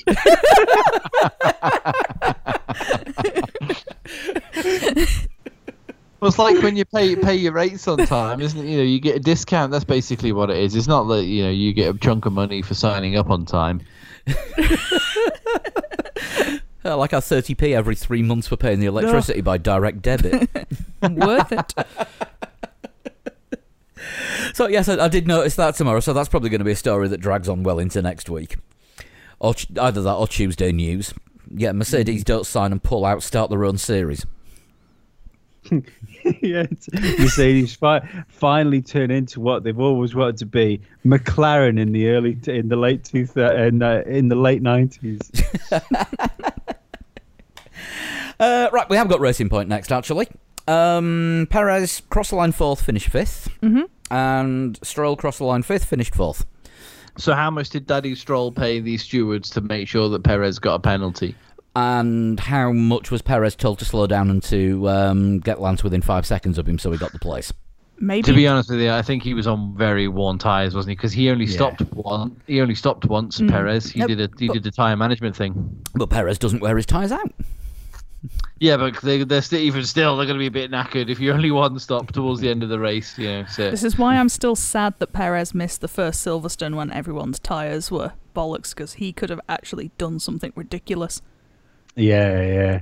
I, I still think Stroll had a good race. Yeah, th- this was Yeah. another good Stroll race. He and he was more on the pace of Perez than I expected him to be. Having Yeah, taken Stroll- an extra Stroll pit stop well. as well. yeah, So yeah, Stroll did well. Yeah, I mean Perez's penalty was a bit of a bit of a strange one um, because he said there was no way of him to move out of the way to be lapped when he was getting the blue flags. And to be honest, if you look at the part of the track where he was getting them, I don't really think there was. It didn't look like Hamilton had any real issue. But apparently, Well, this, is, this is all part of the FIA's new clampdown on uh, on blue flags. But you get three blue flags, don't you? So Yeah. it's not in, just in that one place. He's had them in two other sectors as well. Well, It's it, yeah, but it's it's mini sectors. It's not the full track sectors. You know, it's not not the three sectors of the circuit. no. Yeah, it's Yeah, three. It's I- it's I- three. Is it a digital Marshall board sectors. and a Marshall thing? So he could. I think there would have been like three in quite quick succession along the straight. The But, top I mean, if he's of it getting the blue flags and he's slowing down to move out of the way, you know, uh, is it his fault if they gave him the blue light a bit too early, or you know, because he can't stop to let Hamilton past, but he slowed down enough to let him past. Mm, I don't He know. I, Didn't I- get in his way. they gave two people penalties. Like Kvyat got a penalty, he got a penalty for for blue flag stuff. Everybody back from the racing points. No, every sorry, everyone back from Bottas was lapped, and they didn't get penalties. Do you, do you know I mean? Yeah, no, it's a fair point as well. Mm, I mean, it, I mean, Michael Masi said they are now clamping down harder on uh, on blue flags. And I have it in my head as well. A blue flag penalty comes with a good scutch of um, penalty points. I think it might be three. I think it might be. Let me just have a look. Do you know what I can never understand? I can never understand the attitude of people that think um, there shouldn't be flags and people should just have to like overtake people they're lapping. That's a confusingly common standpoint of people. Yeah, then, I- then you're not you're not racing that person. They're you're Yeah. literally a lap behind them. And that's Yeah, when you yeah. get shit like Ocon going into the back of Verstappen in Brazil when he's decided, like, oh, we'll race. yeah, no, it's, it's but I've that, that was a found it weird. Yeah, I was gonna say that was just like that was a what's it called? A unique incident in Hmm. the the the back marker had just come out of the pits the lap before and was actually on softer tires going faster, which was a bit. But I think without blue flags, that would be more commonplace. Yeah, totally. Yeah, I mean it's it's uh, and again I'm referring to IndyCar, but that's how they run things on um, on road courses. There, they don't they don't have blue flags, and you don't have to move out of the way. It, yeah, but it just seems seems bad. I mean, how how many races must get fucked up because you know, s- s- like people are coming up to lap traffic, um, and you know, wh- wh- whoever's in the lead might get through, and then the next guy's held up for two laps or something like that. I think It's as not- well you don't get held up for as long in IndyCar because they have refueling and because you have more pit stops and because you tend to have quite a few safety cars. You don't get the lap traffic quite as much. If someone is genuinely a lap down, it's probably because you are quite a bit faster than them. Yeah, yeah. Or, or I they're, mean, re- or they're Max Chilton. Or Oh, I you are faster as than. well. I, I'd imagine with it being a more of a spec series too, that the the lapping isn't as consistent. You know, it's it's not like um, Formula One where you have a team like Mercedes, which is so far ahead of the rest of the field. Yeah, they also have what you call um, push to pass as well, which is kind of a similar deal to KERS, but rather than you charge it over a lap, you get a set amount of it throughout the whole race. I want to say three minutes. It's it's a quantity of seconds, and yeah, you can if you suddenly come up to a back marker, you can just give yourself a little boost and off you go. But I, th- I think I think in the case of Formula One, definitely where um, just by dint of how the cars are and how the circuits are tilted, um, blue flags are necessary because, like you said, you're not you know you're not racing the guy that's trying to lap you. So No. No, you know, and um, you know, let one past, hold up the second one. It's yeah. I mean, what was it? Um, crate of champagne on its way to Sauber for um, letting Schumacher past. yeah, yeah, I remember that. A- another classic Brundle. I think that was actually the '97 Jerez Grand Prix as well. Ah, may have been. Because I know I've seen, I, I know I've seen that, uh, I've seen that recently during a race, and I'm pretty sure it was the same race. Possibly, I'll have to look into that. But yeah, so but yeah, but Racing Point had a had a decent decent race. Um, fourth and fifth is a is a, is a very good result for them. And again, this comes back to testing because we saw how good they were in Spain pre-season, and they've carried it on. They have. Well, definitely carried it on in Spain. Again, I'm th- I'm thinking let's. Jury's still out for me on Stroll until I see what he does in Belgium. He's looking forward to Belgium, he said post race. He thinks it'll be a track that suits their car better. Well, it's the closest he's got to a home race this season True. because a large a larger proportion of the grid has got Belgian passports than we initially thought. Well, three Has of Lance them. Stroll got a Belgian passport? He's got a Belgian mum. Lance Stroll? Yes. Yeah. And Lando Norris and Max Verstappen. I was going to say Lando Norris does. So, But Max Verstappen's actually Belgian. Yes. and Nico I know Rosberg's you hate actually to hear it. We should we You hate should to do hear it, some but- more anthem mixes potentially. Given the sheer quantity of half Belgians floating around. Yeah, possibly. And don't forget that um, Romain Grosjean's actually Swiss. Yes. Yeah, that is true. Um, right, one thing that's definitely Austrian though is Red Bull. Oh, I like Yes. Based in Milton Keynes. Um, binary, yes. but Yeah, the I said Albon, it, the, Al- the Albon strategy. Well, he was sacrificed for Verstappen, wasn't he? They thought they they obviously knew they couldn't outpace Mercedes on the same strategy, so had to think, oh, can we one stop him going onto the hards? After a couple of laps, very obvious. Nope. Albon didn't Well- have the pace, so Yeah, but, but I mean, I think as you're just saying there, I think they, they guinea pigged Albon a little bit because Mm-hmm. yeah, okay, he was stuck in a little bit of traffic, but to put him on the hard tires, Did you not hear his pit interview? no, I don't think Is- so. Because the it, he was asked why they went to put him on the hards, and he said there was no choice because I couldn't keep the tires alive. My tires were already gone. I said all the way through the race I couldn't keep the tires alive. yeah, but that was mainly because he was stuck in that train, wasn't it? I think everybody had had an early pit stop, but his was the first. He yeah, mm-hmm. he was the first to stop. Yeah. No, but that that's what I mean. But he, the reason he stopped was because his tires had already gone from under him. I, I I think it was handy. Don't get me wrong. I think it was handy to put him on the hard tire to see if uh, if it worked for um, if it would work for Max. But let's be perfectly honest here. If it if it had worked, it would have worked for Albon as well. You know, it's it's no, well, it's no, not that, like- that's why they tried it with Yeah. Albon. yeah, yeah, that's what I mean. But I'm just saying, if it, if it had have worked, it would have worked, and we, we wouldn't be having this conversation. The top and bottom is he's too far behind Max Verstappen now, and I don't I don't Yeah. think it's just that one stop on the hard tires which has done it. No, I I think it is, and I I I think I I actually think they are number threeing him. No, I just don't think he's quick enough to be number like to a, be a real number two. He should. What, do, you, do you not think right? eh, um, Red Bull would have preferred him to be up there. I mean, to to use if they're going to do it, do anything with him, use him strategically. Like make him force Bottas into pitting early or some something like that.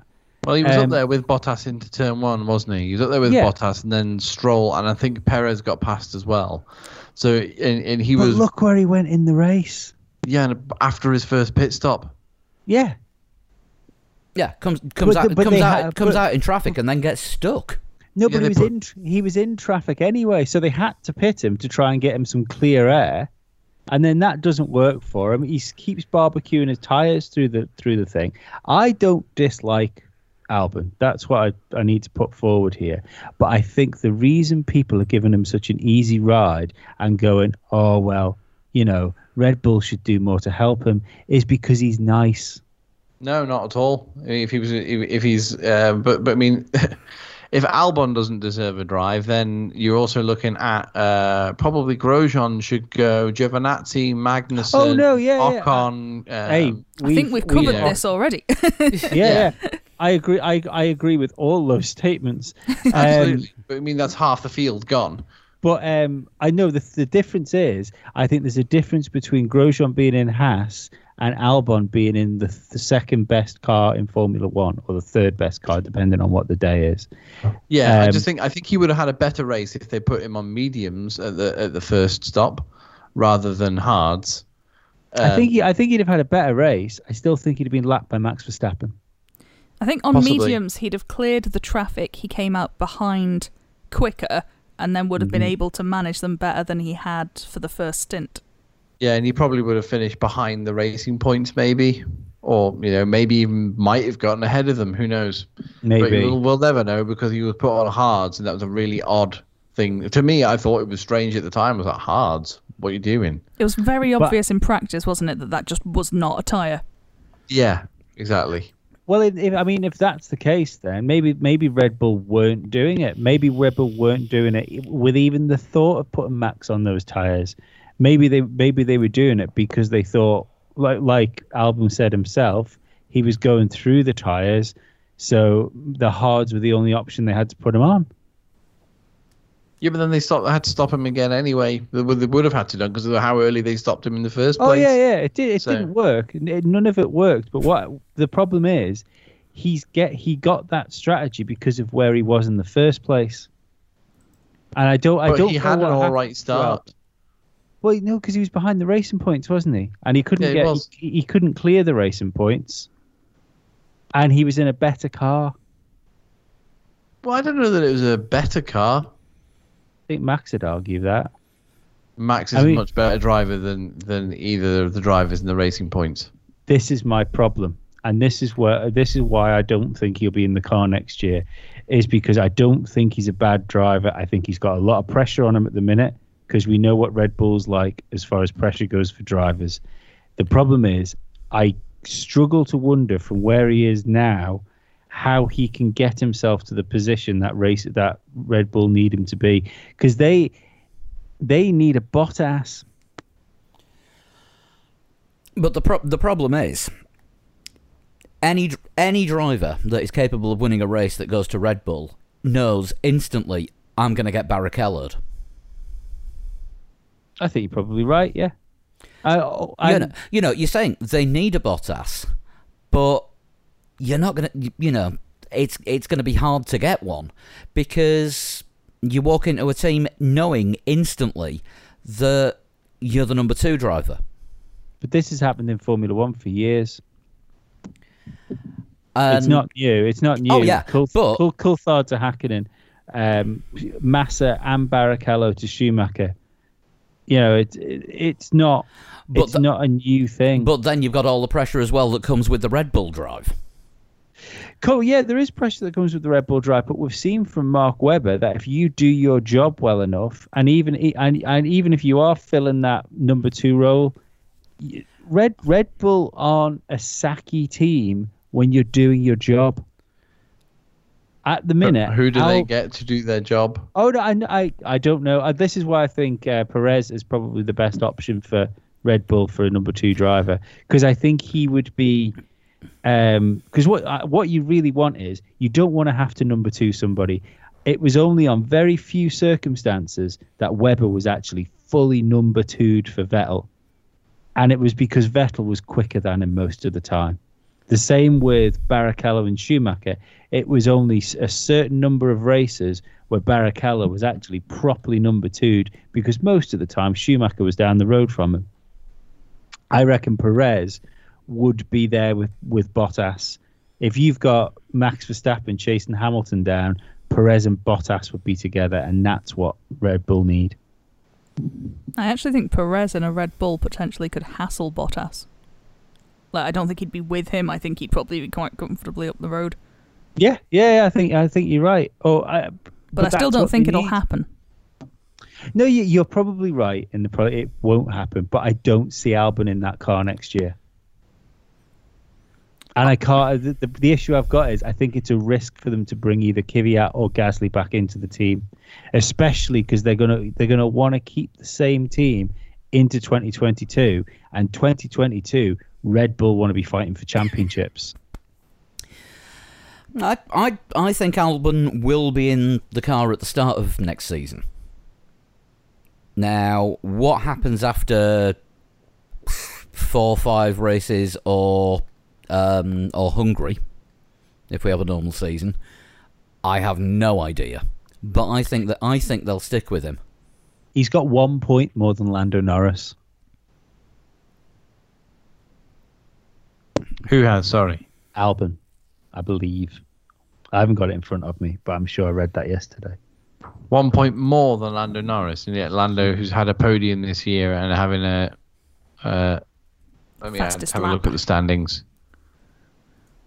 Yeah, that would, that, But I would my- say they they must be about level. Yeah, correct. He's on one point more. Yeah. But my, my my issue being that Albon's teammate is the closest challenger we have for the world championship. That's got more points than a Mercedes driver. Yeah, six points ahead of Bottas for Verstappen is at the moment. But Albon's on 40 and fourth in the championship despite not scoring any points in Spain is Charles Leclerc on 45. Yeah, yeah. Oh, Leclerc Leclerc has has picked up the points. Yeah, yeah, two po- is it two podiums? Yeah. Yeah. So, you know, a second and a third. He's done really, really well. Lance Stroll is fifth, tied with Alex Albon. And Lando Norris is seventh on 39. And then it's Perez, who's missed two races. So, you know, it's it's going to be really, really tight in, in, in all of the. Uh, And we're back to know, what we predicted earlier. Back to what we predicted earlier. A completely batshit midfield. yeah, the top three. The top three. Uh, Charles Leclerc's on 45 points. Valtteri Bottas has got double that uh, in third. Um, Verstappen six points ahead, and then Hamilton is 37 points ahead of Verstappen. I think that's my issue with the Albon situation. I don't. I, I in that car, he shouldn't be part of the midfield conversation. Well, if he has a good race in Belgium, he's probably fourth in the championship. I want to Yeah, say he did at- quite well in Belgium last year. Was it his first race for Red Bull? Yeah, Belgium it was. and I think he year? brought it up, Maybe. brought it home sixth. But it, ta- it turns, After, is after it, seeing is what a happened to one of his tyre friends. killer? Is it a bit of a tire killer, Belgium? It is, isn't it? Some years it is, some years Some- it isn't. Yeah, that might be quite Yeah, interesting. he's not had tyre problems particularly up until now, so I don't know whether it was maybe just a freak Hmm. of Barcelona. See what I, what I find irritating is is the fact that I think some of the overtakes he's been doing has been really good, and some of the recovery drives he's done has, has been really good. It's that But they're you s- necessary. Yeah, it's because they're necessary, and it's then when you w- when you look at the table, you go, oh well, that's all right. You know, he was like sixth or something like that, and Verstappen was was third. That's not too bad. And then when you look at it, you go, ah, but he was seventy seconds behind his teammate. You know, the gap's too big. Like the gap, yeah, huge. the gaps like that is you know is um you know the gap at the end of the race is. is it's something to more than a stint. That's my problem. It's more than a stint on hard tires.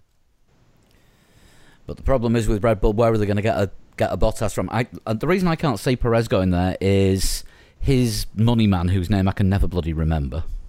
Carlos Slim. Thank you. Um, I don't think he'll want his money going into the Red Bull That's the organisation. thing. That's not what they need in a driver, is it? They don't need a pay driver. They've got a Dietrich Mateschitz. Yeah. Mm. And I don't think he'll want his branding associated with uh, with Red Bull. Uh, the uh, the the thing I'd argue with there is if Red Bull want him and they want to just start paying him like a Formula One driver, then uh, he doesn't need his money, man. He he then he then does it on talent. It'll be it'll be good to see where Perez can get without, as he always says, the sponsors deciding. I, I I mean, you, you're probably right in the fact it probably won't happen, and maybe even a, you know, a, I think a, a Hulkenberg wouldn't be a bad idea for for a go, because the, the way I'd look at it is, if I was going in Red Bull, I think, well, I am probably going to get number two to um, Verstappen, but if things don't go right, as in the car doesn't end up being like the next Mercedes come 2022, Verstappen's going to jump ship, and then Red Bull will be my team. That's what anyone going to that team should be thinking right now. Because let's face it, if uh, if Verstappen hadn't won that race last year, probably be driving a Mercedes now. I'm not sure, but we'll talk about Mercedes anyway. Mhm. A uh, newly lightweight Valtteri Bottas finished the race three kilos lighter than uh, than he started it, and said it was down to the uh, the black overalls. Which he was called a racist for saying, which I thought was fucking ridiculous. I've no idea who called him that, but black clothing absorbs heat more. Black anything Yes, it absorbs does. heat more. That's that's how black works. Mm.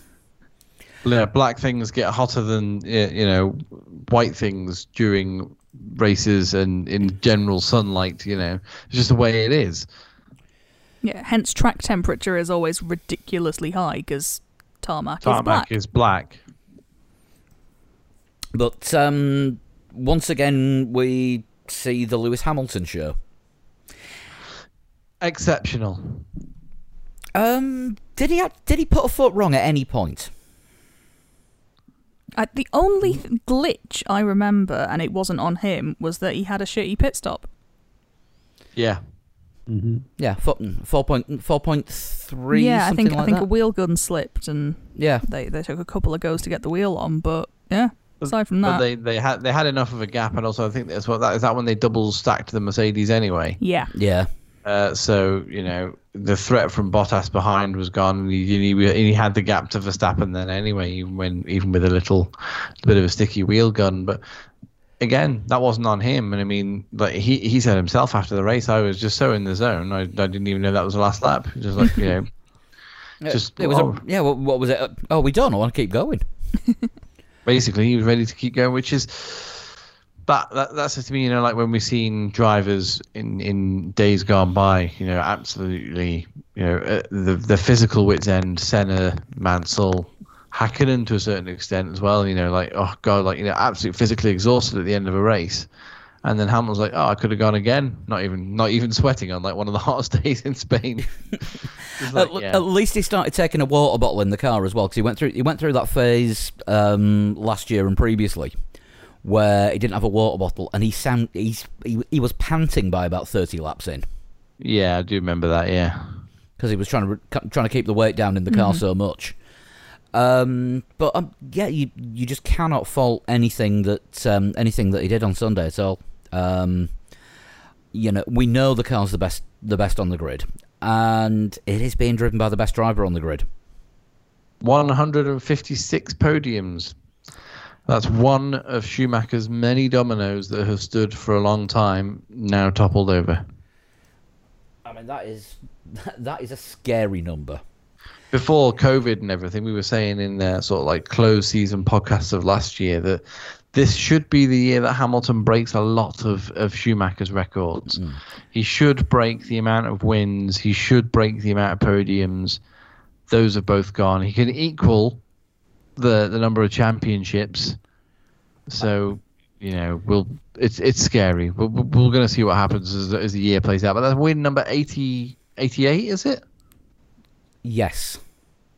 So he's doubled his race number in wins. I mean, 256 starts, and there's only been 100 times he hasn't finished on the podium. He is one and a half times more likely to be in the top three than he is to be outside it.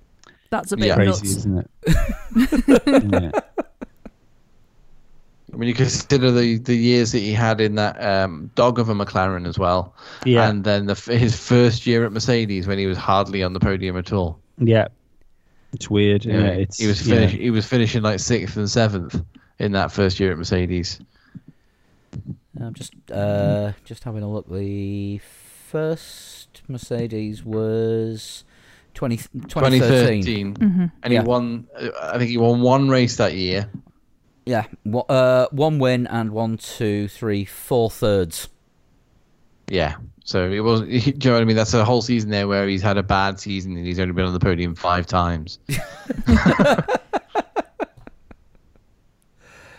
It's it, it, you can't wrap your head around it. No, Um, he's done it in fewer races than Michael Schumacher as well. Um, yeah, so hats off to Lewis Hamilton. He's um, he's he's proven his worth, uh, Uh, and Lila, we are actually Lilac hats as it was this weekend. That was that was the new Yes. Mercedes one, Yes. wasn't it? yeah. But even if okay, even if the rest of these races for for you know the, the next triple header, even if we have races similar to the one we've just had in Spain, we're watching history unfolding here because I'm pretty certain this season will be the one that Hamilton equals, if not beats, the win records. He's only got three to go to equal it. I mean, I I thought during the Schumacher era with Ferrari, like the the only way I could get through that was um, thinking what you're you're th- you're saying now, where you thought, well, I'm witnessing history. This is a once in a generation thing that happens in a sport, and it's happened twice. Yeah, uh, I mean, I can remember people at the time saying this is insane. You know, Michael Schumacher's got the same amount of wins as Senna and Prost put together. Uh, you know, this will never be beaten, or if it is, it'll take many, many years to be beaten. No, just wait a few years for the young kid to turn up from from Britain. You know? Wait, Yeah, wait, till, wait till the guy that replaces him. This is true. I mean, every, you know, the Mercedes project was, um, you know, the, one of the original Mercedes project drivers was Michael Schumacher. Um, Mercedes re-entered Formula One in 2010 um, with Schumacher and Rosberg as teammates, and uh, obviously Hamilton replaced Schumacher. Uh, Although, and- uh, although according to Ross Brawn, if Hamilton hadn't signed and stayed with McLaren, it would have been Hulk. Double Nico. That's a, a fun team lineup, isn't it? Yeah, so did you see Mercedes' response to uh, to that on somebody uh, on Twitter? It's just like the world wasn't ready for six-time world champion Nico Hulkenberg. Yeah, what one-time podium stander would just be good for him at this point. yeah, it would have been. Yeah, Are we going So, to yeah. have to change it to uh, Nico Hulkenberg's world of disappointment? No, I no, no. Because had. Hulkenberg's he, he's he never comes across as disappointed, whereas Nick Heidfeld always does. Nico Hulkenberg isn't disappointed because he is a Le Mans winner. Correct. Is he? Yeah. Wow. Says so on his Twitter and everything. Oh right, oh, it must be true then. but yeah, um, flaw- flawless by Hamilton. Um, Bottas did it, did his job start. a little dodgy off the start, and I think Red Bull managed to out strategize with what they did with Max.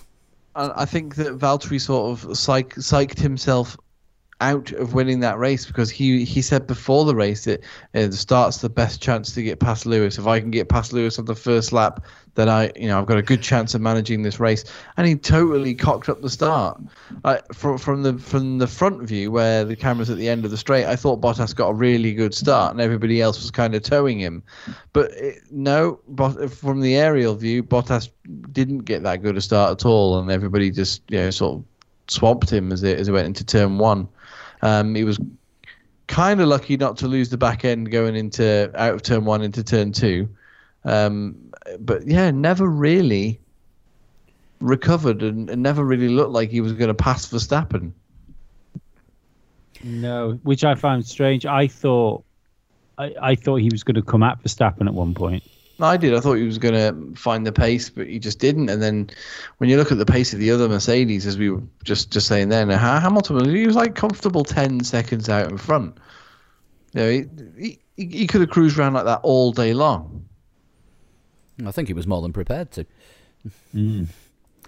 Uh, right, rock stars and wankers. Ooh.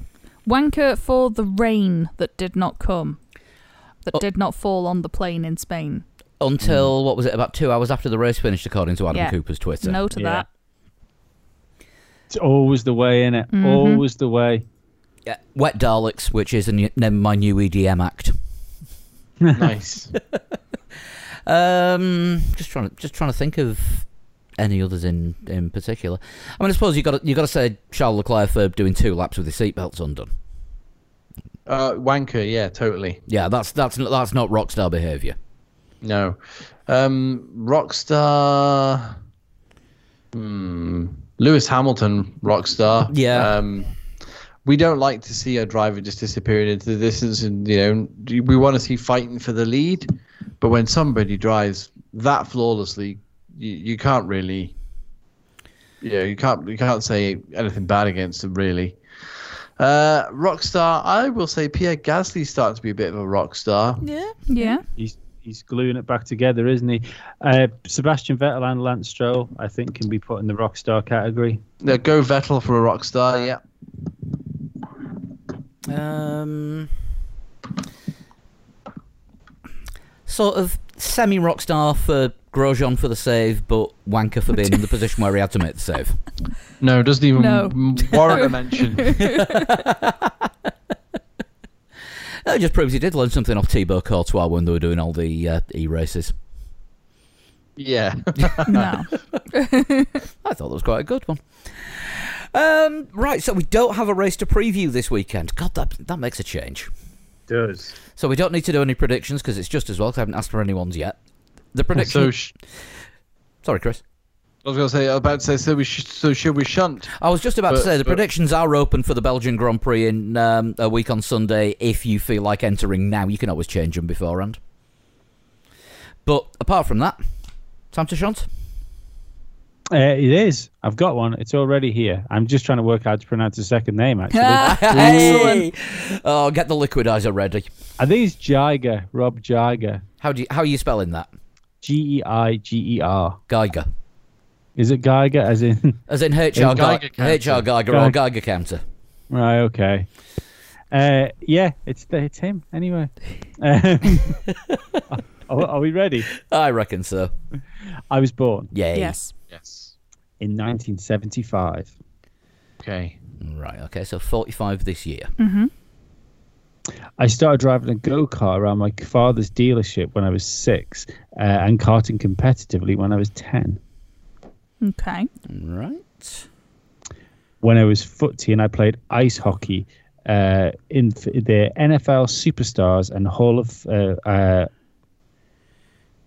oh, sorry. When I was uh, footy and I played ice hockey with future NFL superstar and Hall of Famer Paul Kara- Karaya? Don't know. K A R I Y A. No, I don't know that I, one. don't, I no. How are we spelling going- that again? Sorry. Is it K- NFL or NHL? K A NHL. K A R I Y A. Right, there is a difference between the NFL and the NHL. One, you're allowed to use sticks. Ah, right, one, it would be more interesting that they were playing hockey together. That would be a good mix sport, though, if you smash the two of those together. You ever s- Hockey slash football slash karting. Yeah. Yes. I was going to You say, could you do ever, it either way as well. You could either just play football on Isn't ice, that polo? or just let them use them as weapons. you ever seen um, any of the Gaelic sports like hurling? Yeah, like that's hurling's ridiculous. isn't there? Isn't there a more violent version as well called shinty? Uh, that's the Scottish one, so yeah, it's probably harder. Yeah. I'd like a guess, please. I'll bet you right. 45 year old hockey. What do we think? This name sounds kind of not sort of European. I'm just trying to think of. I mean, obviously, if they played hockey, Canadian is the obvious yeah, yeah. go Yeah. to, isn't it? any 45 year old Canadians. We've had we've had Villeneuve too often. Uh, it won't be. It won't be Jacques because he's in his 50s now, isn't Is he? he older? I think. I think Jacques older than me. Um. Right, possibly. I don't. Um, can't think how old Paul Tracy is, but I think he's old. He's older than that. He certainly looks it. Or he had one hell of a paper round. These are Also- long clues. Canadian winter. So who should we guess Paul Tracy to start with? yeah. Why not? Yeah, I can't think. I can't think of any other suitably aged Canucks.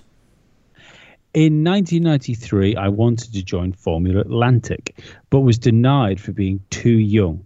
Uh, I eventually, I was eventually granted a license, but was only able to enter and exit my car in the paddock. I raced 12 rounds that season, finishing in the top uh, in the top 10 seven times. I mean, Jacques has, was in Formula Atlantic, but I'm sure he's older than 45.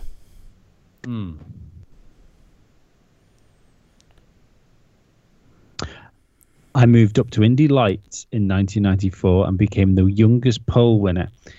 Uh, uh, and, and I won a race that year. Okay, so we are definitely looking at somebody who's made the name more in, I'll probably say the Indy, Yeah. than in F1.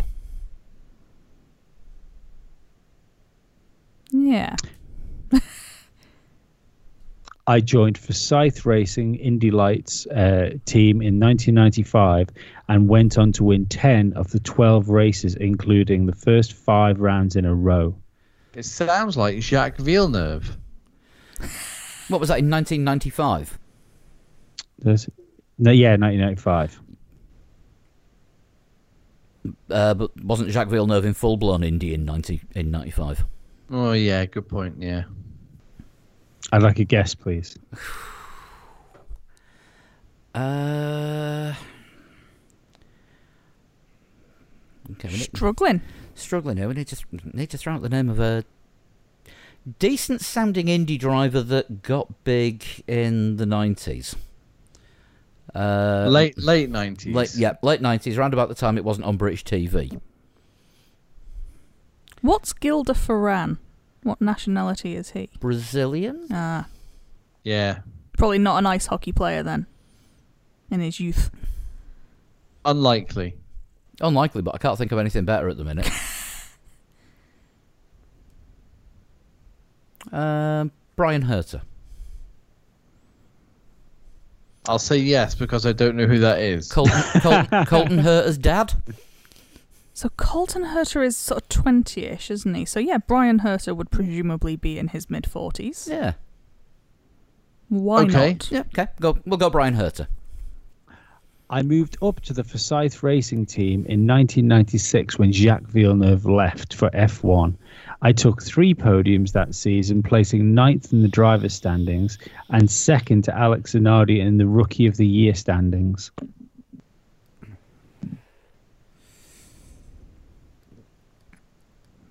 Remember earlier on when I was saying I don't watch a lot of IndyCar? Yeah. I didn't watch a lot of IndyCar in the 90s, so I'm carrying this, and I watched about as much as you did. The only thing I know about IndyCar in the 90s was I had a Nigel Mansell scale electric. um, I just And he to. did the advert for, for was it that came out on Texaco where he said where he was saying I know I nearly forgot the bread. Do you does anyone remember that advert? It's ridiculous. Yep. I'm gonna have to try and find it and post it on our uh, on our chat thread. Oh, I'm gonna that, that might have to go up on Twitter. Um, right, yeah. Next, I'm I'm really hoping there's a spaffer. There isn't. Oh yes, there. Sorry, there is. Uh, next season, I won the. Uh, I won my first race on the Milwaukee Mile, becoming the youngest ever IndyCar winner at the time. I won my second race one week later on the streets of Detroit with Mark Blundell and uh, Mark Mar- Mauricio Gilderman. Maurizio Yeah. Gugelmin. Don't know. Doesn't doesn't help when you don't know Indy IndyCar. Well, Maurizio Gu- Pilots. Maurizio Gugelmin uh, raced in F1. Yeah, yeah. When was that? Nineties. Uh, Was uh, it? early nineties? It was clearly um, made a lasting impression. La Larrousse. I was going to Yeah. say La- Larrousse and possibly footwork. I Or Lo- I. Lotus maybe. I think I was. I, I, I don't think I started watching Formula One in like 1994, end of 94, beginning of 95. Uh, so I don't know. Maybe maybe I missed him. Uh, It, it- with his name having a lot of syllables in, you tend to remember it because Murray got excited when he got lapped. You've got to say it properly with the proper up, upward Murray inflection. Gugelmin? Yeah. Um, yeah, I've still got nothing other than Bryan Herta at the minute because that's the only name I can pull out that was racing round about those times, and we've already had Harry Luyendyk. Um, in 1997, I was linked to the Williams Formula One team as a test driver.